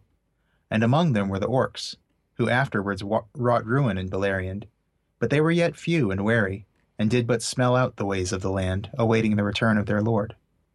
Whence they came, or what they were, the elves knew not then, thinking them perhaps to be Avari, who had become evil and savage in the wild, In which they guessed all too near, it is said. Yeah, that that's what I wanted to get to. Boy, that you know what we learned about with the Avari being captured uh, way back, um, you know, when they were first uh, when they first awoke uh, by Lake Cuiviénen, hmm uh, and the hunter would come, you know, Yeah. and get them, and that's why they were afraid of Orome because they thought it was him, and and we know we know that uh, in one of the most horrible things that that Melkor could have done, uh, he took them and twisted them into the into the orcs To the orcs, yeah. just one of the most evil things that's that's been done uh, in the entire in the entire Yeah. story so far.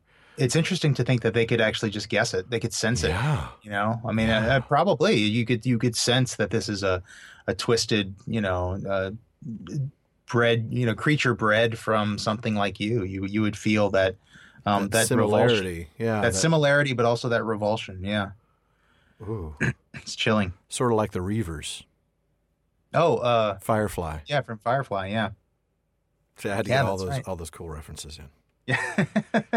You're always there with the quick with the good references. I love that. Man, boy, that well, those the Firefly was like one of my favorite shows ever. Oh, so That was an awesome show. I mean, yeah. Um, you know, I Who, realized who actually, doesn't love that show? seriously, if you've not watched, I'm sure we're, we're going to get mail from somebody who doesn't love it, but come on, that's okay. Yeah, it really. I mean, how do you? It's yeah, you- There's only 14 episodes. You can watch them all in like a weekend. Pretty much, yeah, yeah. You should be able to watch an entire, the, the all of the entire, The entire story series. one weekend and the movie. Yeah.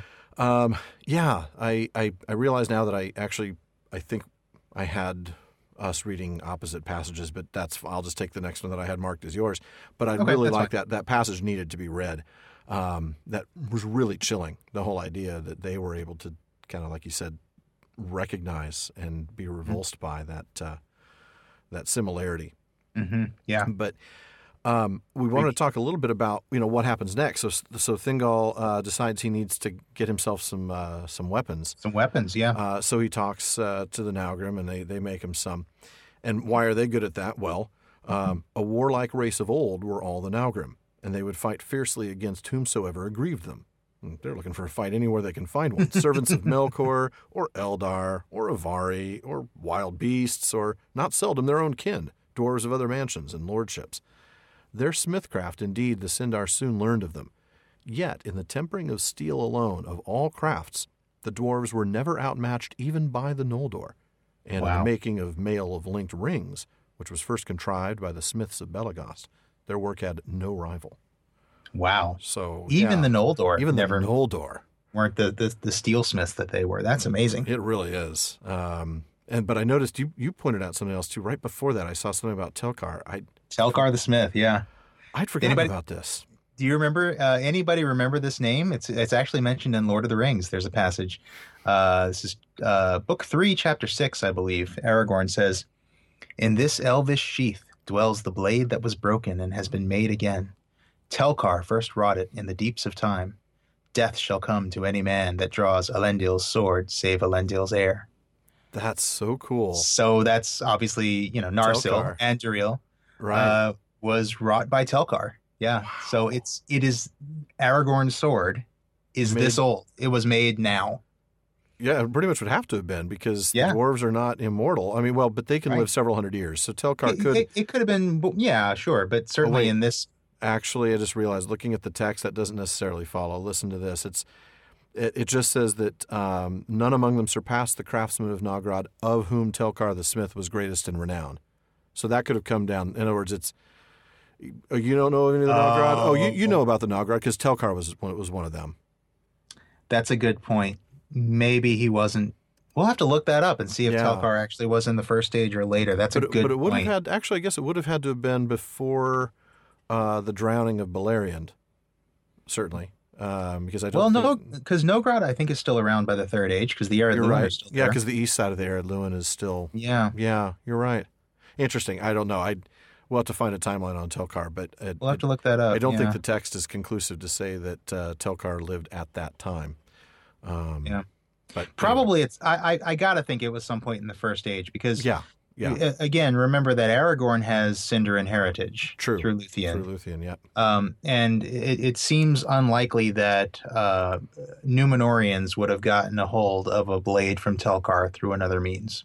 That's true. I think you're probably so right. probably sometime in the first age, but maybe not just yet. Well, it won't be much later that they'd be. I mean, uh, there's going to come a time where the dwarves aren't going to be crafting anything for the descendants of Luthien. no, not at all. so Right, you're right. exactly. It, So it'd it's have not to come up after that. sometime soon, or it wouldn't happen at all. You're right. Um, interesting. We'll have to kind of hash some of that out. Yeah. Well, now why do we bring all this up? Um, you know, I think it's it's interesting. We we look at the struggles of the Sindar. These are very real. They're very grounded, kind of down to earth, um, understandable struggles. These are struggles for survival. They're fighting Oh, yeah. monsters. They're They're, fighting fighting, monsters orcs, and- werewolves.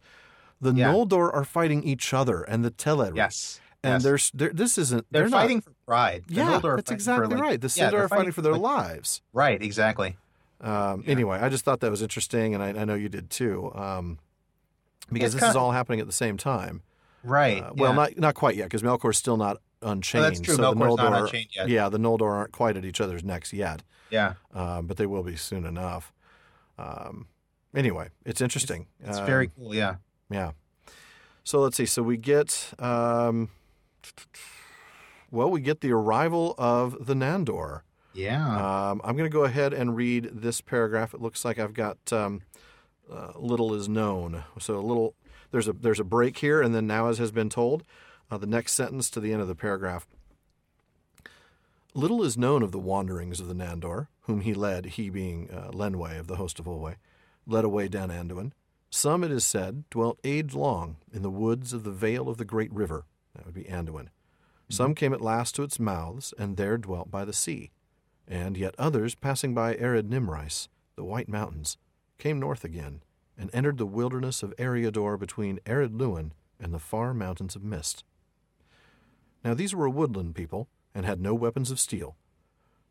Maybe they were armed with slender bows, I don't know. Probably. And the coming of the fell beasts of the north filled them with great fear, as the Naugrim declared to King Thingol and Menegroth. Therefore Denethor, the son of Lenwë, hearing rumor of the might of Thingol and his majesty, and of the peace of his realm, gathered such host of his scattered people as he could, and led them over the mountains into Beleriand. There they were welcomed by Thingol, as kin long lost that return, and they dwelt in Ossiriand, the land of seven rivers.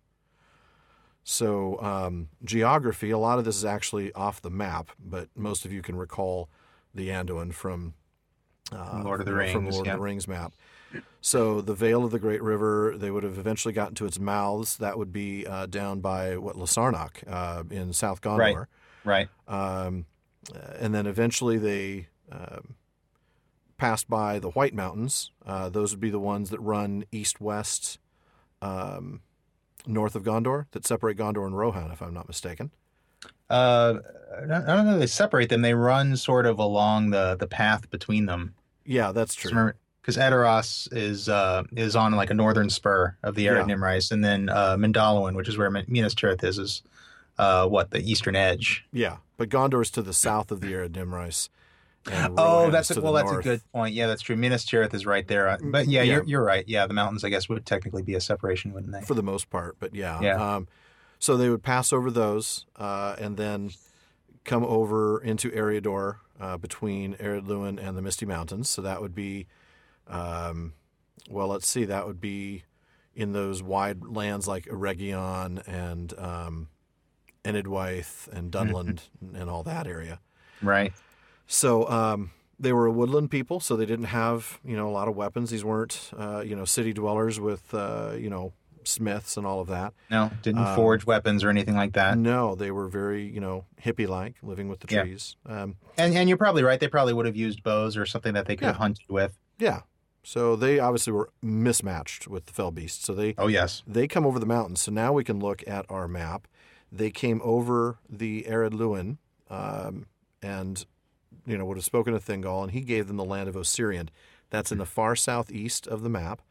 Uh, it's where all those tributaries to the Gelion are that come out from the southern half of uh, of the Ered Luin. And that means the land of seven rivers, and you can clearly see the seven rivers right there on the map. There's the Gelion, and then the six tributaries off to it. Yeah, yeah, yeah. Because if you're looking for seven tributaries, you're not going to find them. Right, right. The seventh would be the Gelion. Um, so let's see. Um, Denethor. This is no relation. no, no relation. Oh man, yeah. Um, this is a very different guy. Un- unconveniently reusing names. Yeah. Yeah, yeah. Well, you know, we get um, well, he get he uses renames human names a lot. People are Oh yeah, yeah. That's true. many, many times the second yep. or the third um, example of these names. So Yep, these indeed. were the Laiquendi. The Laiquendi. Yep. The Green Elves. Yes, uh, they're. Let's see. So they're when, where they fit in the scheme of elves, they were not of the Avari. They were of the Eldar. Right. But because they, they, left did. the right. They started on the march, but they left a whole. they left early, early, early. Yeah, they, They left basically at the Anduin. That's that's where they stopped. You're right. Yeah, before they got to the Misty Mountains, uh, Mhm. before they crossed the Anduin. So they ended the, the journey much, much earlier than anybody else. hmm Um, Now they these are related to um, to most of the peoples of Mirkwood and Yep. Lothlorien. yeah, So Mirkwood and Lothlorien, although they're ruled by Sindarin elves, uh, Thranduil and and um, well Celeborn, Celeborn and I guess, Galadriel, yeah, because Galadriel's Noldo, but right. um, but yeah, but they're they're ruled by uh, I guess high elves. Um, but most of the people of Mirkwood and Lothlorien would have been Nandor. Um, But uh, the the green elves, the Laiquendi, are other Nandor who left their cousins probably in those places. True, true. Okay, well we've got that, and then I Mhm. wanted you got a little bit of uh, word nerd good stuff coming up. Oh yeah. oh, so yeah. uh, why don't you read that passage first, then we can talk about it. Okay. So this is in the next paragraph, the second sentence. In those days, it is said, Daeron the minstrel, chief lore master of the kingdom of Thingol, devised his runes, and the Naugrim that came to Thingol learned them, and were well pleased with the device, esteeming Daeron's skill higher than did the Sindar, his own people. By the Naugrim, the Cirth were taken east over the mountains, and passed into the knowledge of many peoples. But they were little used by the Sindar for the keeping of records, until the days of the war, Mm. and much that was held in memory perished in the ruins of Doriath. But of bliss and glad life there is little to be said before it ends, as works fair and wonderful, while still they endure for eyes to see, are their own record, and only when they are in peril or broken forever do they pass into song. Wow, Ooh.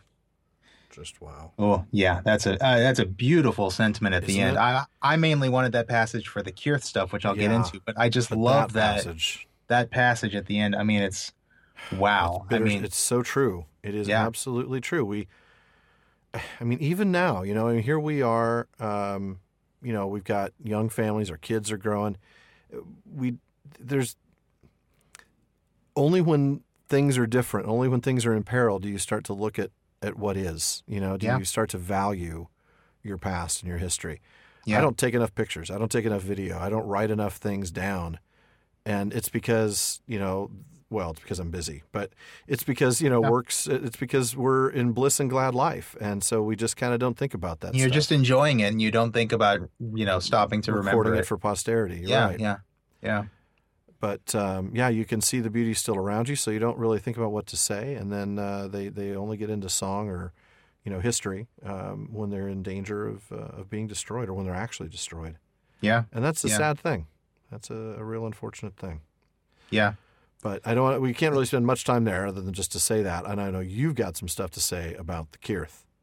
Yeah, I just want to spend a little time on the Cirth just because um, they are one of the scripts that you see a lot in Lord of the Rings. Uh, if you've if you remember the uh, Balin's tomb uh, Yep. from Moria, uh, that's got the runes on it, and that's those are actually uh, the Cirth. In fact, uh, Gandalf says in that part, "These are the runes of Daeron," uh, or "These are Di- Daeron's runes," something like that.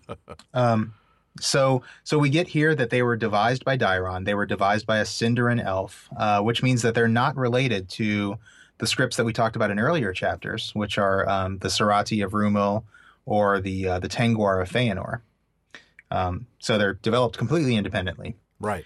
Um, interestingly, they do have some features in common with the Tengwar. Uh, one of which uh, I'm going to go really word nerd on you here, um, and say they're uh, they're featural scripts. So uh, a Mm. featural script is one where the shape of the letter tells you something about how it's pronounced. Hmm. So uh, let's take okay. Yeah. let's take for What are you talking example uh, let's let's look at the Cirth the Cirth since we're talking about those. Uh, if you look at the the Cirth for P, it kind of looks like a P. Um, it's it looks like an angular P. It's just Right. a, a straight line with a you know a little uh, triangle off to the side of it. Um, if you add a stroke, then that changes the P sound into a B sound. That's called adding voice Right. in linguistics. Uh, or if you reverse the P, that changes the P sound to an F sound, which is called uh, making it aspirant or a fricative. Um, and so it's just it that that's true of all or, or most of the consonants. Smash. Tulka smash. Am I, am I losing you a little bit? it's all in Appendix E, actually. of the things. okay. Wow. But really, it's just the the shape Yeah. of the letter defines the sound, which is that's different. pretty cool. That's it's that's- different from our different from our le- alphabet where Yeah. there's you know there's no, uh, No. there's no relationship between you know the the shape of a a shape of a P and the shape of an R you know they just kind of right. look similar but there's there's no common sound there None at all. but the but Cirth actually the the way they look actually helps define how they sound and Tengwar are the same yeah. so it's just neat because uh, they're just they're very logical scripts. Um, Yeah. They're they're intentionally designed to be easy to read. Um, though to maybe decipher. Yeah, you're right. maybe they're not always to, to some people. But uh, but I, I found them easy to learn uh, Yeah. when I when I learned them just because because they were so logical. that makes Um, sense. and as a as a letter nerd, that's uh, that's kind of cool to me. That is very cool. Well, you know, I, I, I find it interesting that the dwarves like them more than the elves did, and I'm almost thinking that's aesthetic.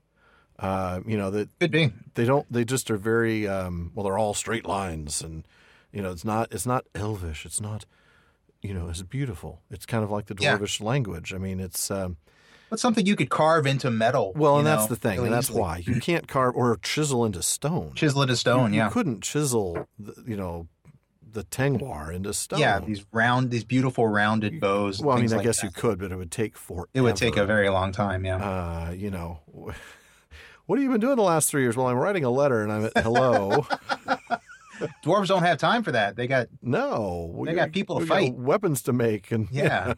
um, but yeah, anyway, I just thought that was interesting. That it does seem to be some sort of a, an aesthetic reason why the elves really don't prefer it, but the dwarves certainly do. Yeah. So I was wondering, I it made me think of the um, the runes on the map in the Hobbit, but I don't Hmm. think those are Cirth, are they? No, they are not actually. Okay, Uh, I wasn't sure because I remember trying to take the appendix and, And translate decipher it, them? and it didn't work. It was like Yeah. saying about buy Ovaltine or something.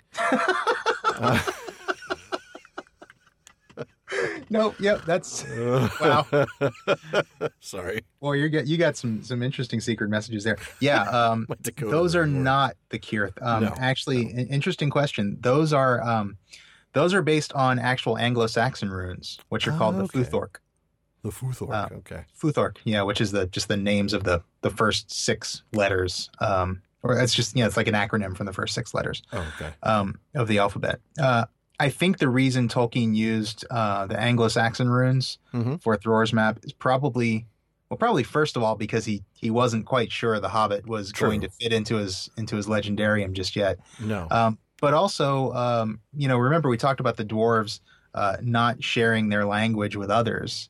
Um, and, uh, Ah. and and the fact that Thror's people were uh, were in diaspora, um, and so you know their language that they use, they you know they use the Westron language. Their names were all in the Westron language, and so uh, Which is Tolkien always renders- language. right, which is the Mannish language, the the language that was spoken by people around them. Um, and Tolkien always rendered Westron as English, so I Mhm. think that's why he used actual English runes for that. That makes sense. That totally makes sense. Yeah. Well, There's actually a whole appendix on runes in, uh, yeah, I think it's in volume seven of History of Middle Earth. oh, okay. Um, I'll have to so uh, yeah, if anybody's, Treason of anybody's got- Isengard. yeah, yeah, there's a there's an appendix on runes, and it's got Okay. some of Tolkien's drawings of different runes. But uh, anyway, Probably nobody's interested in that stuff as much as me. I bet you. I bet that's not true. There's probably a few out there. I bet there are a few. Um, but now we get to the noontide of of Beleriand. Mhm. Um, I'm going to go ahead and read this next paragraph, and then we'll talk about uh, what's going on here. And we'll have to step it up. I just realized we're actually moving along pretty quickly here. I mean, not moving along pretty quickly. We Pretty probably need to move on a little quickly. Yeah. Um, so in Beleriand in those days, the elves walked, and the rivers flowed, and the stars shone, and the night flowers gave forth their scents. And the beauty of Melian was as the noon, and the beauty of Luthien was as the dawn in spring. In Beleriand, King Thingol upon his throne was as the lords of the Maiar, whose power is at rest, whose joy is as an air that they breathe in all their days, hmm. whose thought flows in a tide untroubled from the heights to the deeps. In Beleriand still, at times, rode Orome the Great, passing like a wind over the mountains, and the sound of his horn came down the leagues of the starlight, and the elves feared him for the splendor of his countenance, and the great noise of the onrush of Nahar. But when the Valaroma echoed in the hills, they knew well that all evil things were fled away. Good old Orome. Love that prose. That whole Oh, yeah. paragraph is just beautiful. Oh yeah, yeah. Um, I loved I- the stars shone, the night flowers. Mhm. I love that we get this interesting like time, right? We get night flowers. Beauty of Melian is as noon. but The beauty Mhm. of Luthien is as dawn and spring. right. So dawn, And- noon, and night.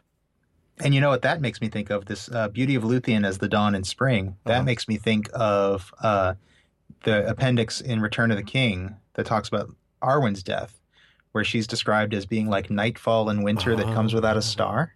Oh, beautiful. Isn't that cool? It's like, and and and really, remember, Arwen is the tail end of this, yeah, Yeah. of this this line that that rose with Luthien. She's the end, the very end of well. she's the very well, yeah, yeah. I mean, her she's son. the last elf. Yeah, She's the yeah. Wow, wow, beautiful. yeah. And then hey, you're here. The writing of Orome. Yeah, yeah. I, I was I was out there hunting bad guys the whole time. Tulkas is busy lifting. I don't know what he's he's just uh, doing some push-ups or something. But Orome's out here, you know, doing the work. Yeah.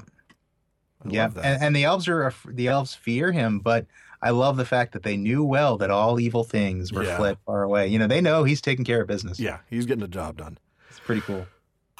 Oh, so sorry. My goodness, it is getting late. it is. Um, well, let's take a look real quick here at uh, at a timeline check. We get the very next paragraph, which I'll also cover because it, it gives us some good um, uh, good geography and gives us um, a transition from this bliss to the end of bliss. Uh, and we'll talk about timelines. So it came to pass at last that the end of bliss was at hand, and the noontide of Valinor was drawing to its twilight, or as we've been saying, tick tock, tick tock. Yep. For as has been told, and as is known to all, being written in lore and sung in many songs, Melkor slew the trees of the Valar with the aid of Ungoliant, and escaped and came back to Middle Earth.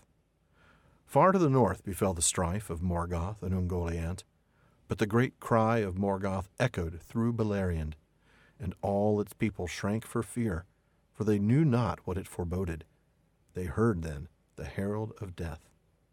Hmm. Soon afterwards, Ungoliant fled from the north and came into the realm of King Thingol, and a terror of darkness was about her. But by the power of Melian she was stayed, and entered not into Neldoreth, but abode long time under the shadow of the precipices in which Dorthonion fell southward. And they became known as Ered Gorgoroth, the mountains of terror, and none dared go thither or pass nigh them. There life and light were strangled, and there all waters were poisoned. But Morgoth, as has before been told, returned to Angband and built it anew. And above its doors he reared the reeking towers of Thangorodrim, and the gates of Morgoth were but one hundred and fifty leagues distant from the bridge of Menegroth, far, and yet all too near. Wow. There's a lot there. Yeah. Um, Nice little recap of some of the things we've seen in recent. Yeah, and uh, it ti- and it ties the two timelines together now. Yeah, you know now we're getting an understanding, and you know it's interesting if we look back at the map, which we're going to do here. Where was it that he came that Morgoth came ashore? The Lammoth. That on your map is all the way in the northwest. Yep. So look to the west of Doriath and then go north, and you can see the Lammoth up there above Nevrast, to the west of Hithlum and the west of Dor-lómin. So somewhere up there, off to the, off the screen, would be the Helcaraxe and all that stuff that up they came even further through. off the northwest. so yep. so he gets ashore on Lammoth, and that's where that fight took place with Ungoliant, Mhm. and his scream echoed through Beleriand. Mm. That is massive. from that space, that's a From huge, that space. huge screen. Yeah, His scream could be heard all the way through Beleriand. So amazing. hundreds of miles, as we'll get to when Yeah. we talk a little bit about scale in a bit. Yeah. Um, amazing. Uh huh. So uh, she gets uh, she gets into the, the land of Ered Gorgoroth there, the just north of Dan of uh, the forest of Neldoreth is Nan Dungortheb, which is the valley between Ered Gorgoroth and the forest, and that's the place you don't want to be. Right. That Boy, that talk about a place that sounds like what it, an arid Arid Gorgoroth. I mean, that's just a, that's just a ugly, scary word. It really is the Gorgoroth. The mountains of terror, arid Gorgoroth. Well, yeah. I mean, what other words do we have that sound like that? We have a few. Um, I'm trying to think of others that have that G O R, that sort of um, mountains think of is- terror. Isn't there a Cirith Gorgor somewhere in Mordor? I think there is Like a pass, the pass of terror. the passive. Yeah, yeah. I think so. I know that there's other stuff. I'll have to look that up. Yeah. I thought that was interesting. Mhm. Um, I, here's a little line that I like, or well, I don't like, but it's an interesting line. Their life and light were strangled. Mm. Well, of course they were. That's what Ungoliant does. That's what Ungoliant does. Yeah. She sucks up light. She eats the light. hmm So it was a horribly dark place. Um, so now we get uh, now we can combine the two timelines and say, oh, this happened at X. So Mhm. Morgoth's cry in the Lammoth was 95 Valinorian years after his release, which is about 930 years after he'd been freed. So um, at this point, Luthien has is a little over 2,900 years old. So Okay. when we said this is a long chapter, it's a 3,000 year long chapter. There you go. Um, but that gives us a timeline, and now we can combine the two. And we're about to see that happen even more uh, with the next chapter. And after Mhm. that, of course, they're all merged anyway. Um, so, yeah, just amazing stuff. We um, wanted to talk a little bit about distance. Um, yeah, because we see that that Thangorodrim Yeah. uh, is 150 leagues from uh, from Menegroth. yeah. Now, that's not, on, that's not on your map here. Uh, it's going to be north of Anfauglith. Right. It's going to be just off your map, really, uh, not too Yeah. far off your map. But 150 leagues. Now, you know, you might get the question, well, what is a league? Uh, a league is approximately three miles. Right. So when we hear about 150 leagues, you're talking about 450 miles. 450 miles. So it's not it's not next door. No, and you've got a mountain. Well, not a mountain range. You've got basically a, a mountain range and a plain, or Yeah. a, plateau, and then another mountain range between right. you. And yeah. um, unless they go through the pass uh, through the pass to the west um, uh, over Sirion, or if they come through eventually around the east uh, through what would eventually become known as the March of Maedhros uh, in a couple Right. chapters. So Right. I mean, this know- is a distance that you know one could drive or take a train in a day, but they didn't have cars. no, no. So, um, My- uh, oh, for those of us not in using the imperial system, that's a little over 700 kilometers. oh, thank you. So not that I'm. Good catch. I would never. If you told me 700 kilometers, I would say I can walk that tomorrow. I don't know how long that is, It's or like maybe right it takes me a week to drive. I don't know. I have no idea how we much have no idea. 700 Yeah. kilometers. Yeah, I don't know. Um, so I- f- I- f- yeah, go ahead. I did some I did some Google Maps on oh, this good. distance. I was about to ask about that. And I my- I, I came up with a, with a few actually. Um, not sure we have time for all of them here, but uh, my favorite one that I came up with was uh, for our UK listeners and for Tolkien, which I think is probably most uh, most telling. Uh, 460 miles, I think, is the distance from Brighton, which is on the southern coast of England, uh, to Edinburgh, which is in in southern Scotland, so just right over uh, the border into into Scotland. So uh, Morgoth is about an England away from Menegroth, okay, that gives So me a good, the- pretty good scale, about, about the distance of England. which is not um, huge. It's a lot no. closer than I'd want to No, it's not to- huge. It's about maybe Morgoth. a you know maybe a again like a five or six hour train trip, you know, something like yeah, that. Yeah. I think. Um, so uh, yeah, it's not it's not that far. No, But it's also not next door either. no, no. But anyway, interesting stuff. Uh, let's see. So we've talked about uh, Melian's power, interestingly, because she hasn't exercised it all yet, uh, but she was able to keep uh, Ungoliant out, which is good. Um, we'll see. You know that that how how long lasting that is. We'll see. Um, but then we get to the first battle of the Wars of Beleriand. Uh, we're going to try to power through this fairly quickly, but Sean, I want you to read that. Um, now the orcs that multiplied um, Yep. to uh, in the Wars of Beleriand. Yeah. Now the orcs that multiplied in the darkness of the earth grew strong and fell, and their dark lord filled them with a lust of ruin and death. There's his spirit being spent. right There's there. his spirit being spent. There you go. And they issued from Angband's gates under the clouds that Morgoth sent forth, and passed silently into the highlands of the north. Thence on a sudden, a great army came into Beleriand, and assailed King Thingol. Now in his wide realm many elves wandered free in the wild, or dwelt at peace in small kindreds far sundered. And only about Menegroth in the midst of the land, and along the Falas in the country of the mariners, were their numerous peoples. But the orcs came down upon either side of Menegroth, and from camps in the east between Celon and Gelion, and west in the plains between Sirion and Narog. They plundered far and wide, and Thingol was cut off from Círdan at Eglarest. Therefore he called upon Denethor, and the elves came in force from Region beyond Aros and from Ossiriand, and fought the first battle in the wars of Beleriand. My goodness. Well, so you're gonna have to look at the map for that and see. Yep. Indeed, they did do what we just talked about. They came, uh, you know, in a pincher move uh, from. Just swept around Doriath on both sides, didn't they? yeah, yeah. Uh, I had to really kind of figure out what they meant by the plains between Sirion and Nor- and Narog. But if you're looking at the map, that's uh, to the west of Doriath. You see Amon Rûdh, and then you see a, an area called the Talath Dirnen. That looks like that would be what they're what he's referencing there. I think so, yeah. um, to you know somewhere south of Dor-lómin, um, but Mm. but west of Doriath. So they come from there, which means, of course, they must have come through the path, uh, the pass of the Sirion. Right. Um, I guess they could have come through Dor-lómin. I don't know. It seems a little too many mountain ranges to go through from from uh, uh, Thangor. Yeah, probably so, yeah. Uh, and then they would have come around through um, that area where the Celon and the Gelion uh, stem from up in the mountains in the um, Mhm. northeast in Up the northeast. Yep. So yeah, um, so there's that, and then you know they get victory. Uh, just to, to sum up, they get victory, but it was dear bought.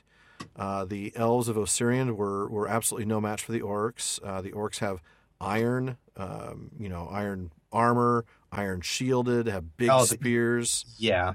uh, and of course the elves of Ossiriand, as we know, were armed with Lightly armed. lightly yeah. armed. I mean, again, we might just say slender bows, uh, and compare them to the uh, the Teleri in that regard. Yeah, it, it's a it's a slaughter. It's a, it it's had a to total a slaughter. slaughter. Uh, Denethor cut off. Uh, he fell. Uh, most of his kin, but Thingol does come to his aid and avenges the death. Um, but they they took no king ever again.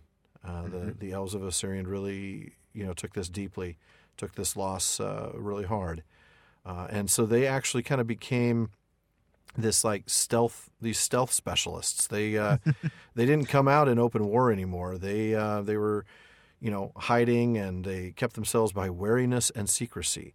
Um, Kind of feels to me like the first Rangers. yeah yeah maybe I mean, I know we think of Rangers as being, you know, uh, Numenoreans, but you know, m- maybe like the the sort of the first Elven. If you think of like a, you know, a- a a D and D Ranger or something right like that, right the it's that classic kinda- that the classic thing, archetype yeah Yeah. Because you know I would always roll a half elven ranger, but you know these oh yeah, were, me these too. elven Of course. rangers. What else are you gonna do? A half Elven Ranger? No, you kidding me? I was always a paladin. Let's just I was always a paladin. I always had to play lawful good. Halfling thief. Of course. you chaotic little creature. It's Bilbo, man. Come on. What? It's Bilbo. I I was more a grocer than a burglar. oh man. Um, so yeah, so they ended up merging with Thingol, so they became part of the Sindar at this point. Mhm. Um, I did think it was interesting to to see elves working together again.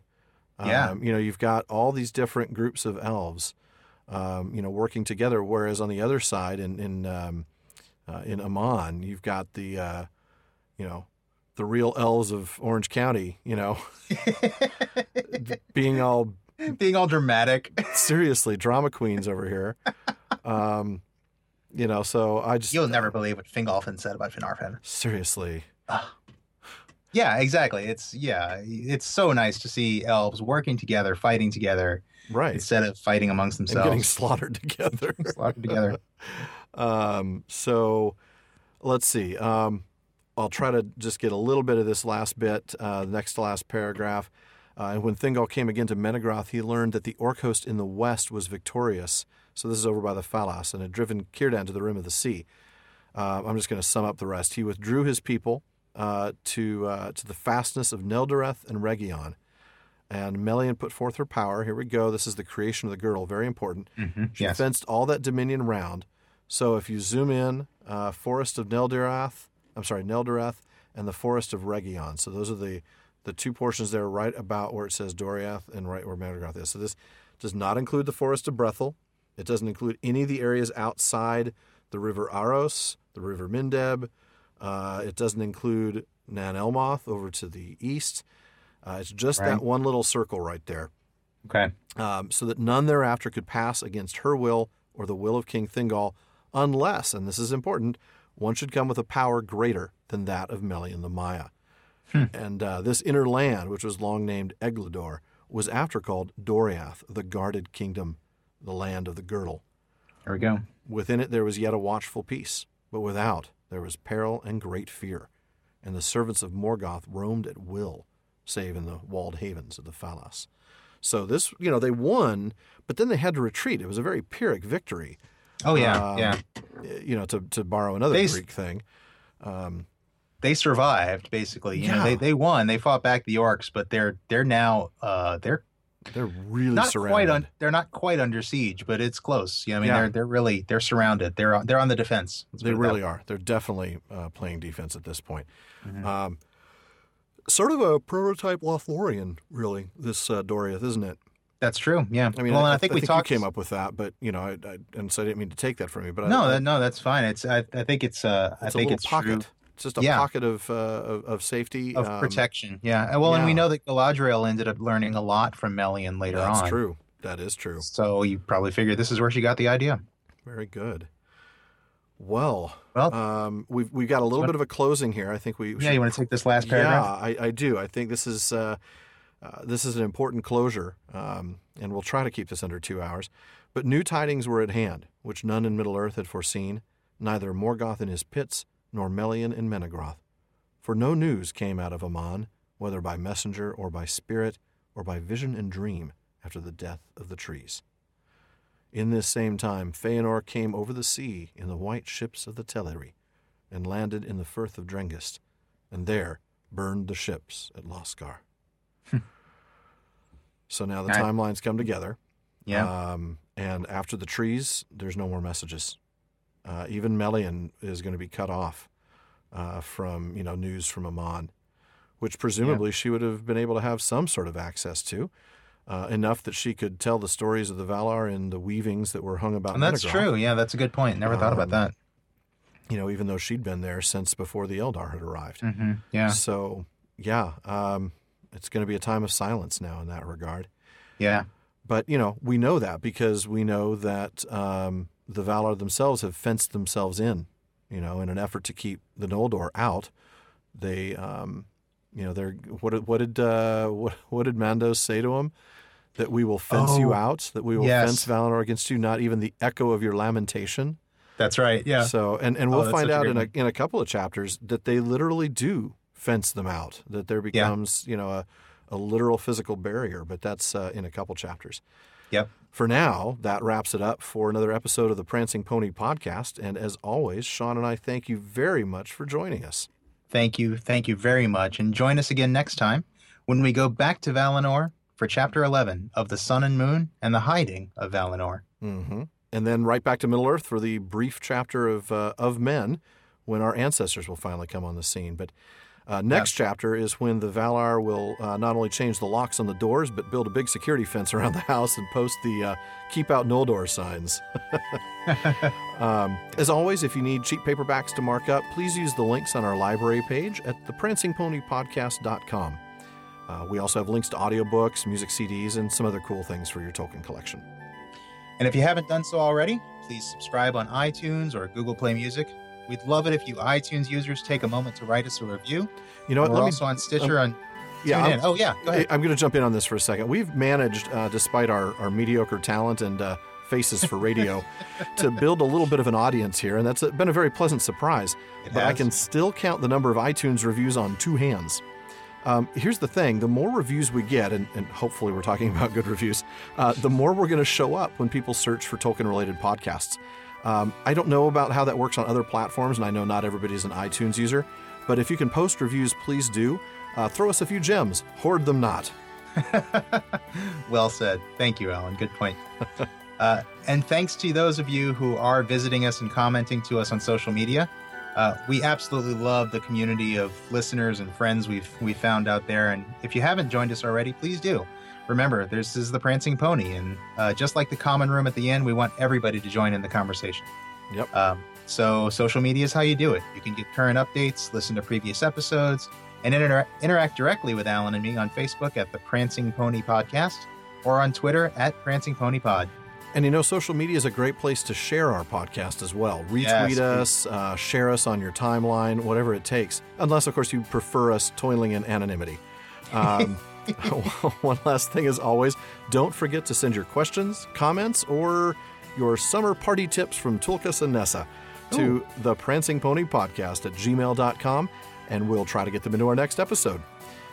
Ah, well, two hours is still far too short a time to spend amongst such admirable listeners, but until next time. Farewell, friends.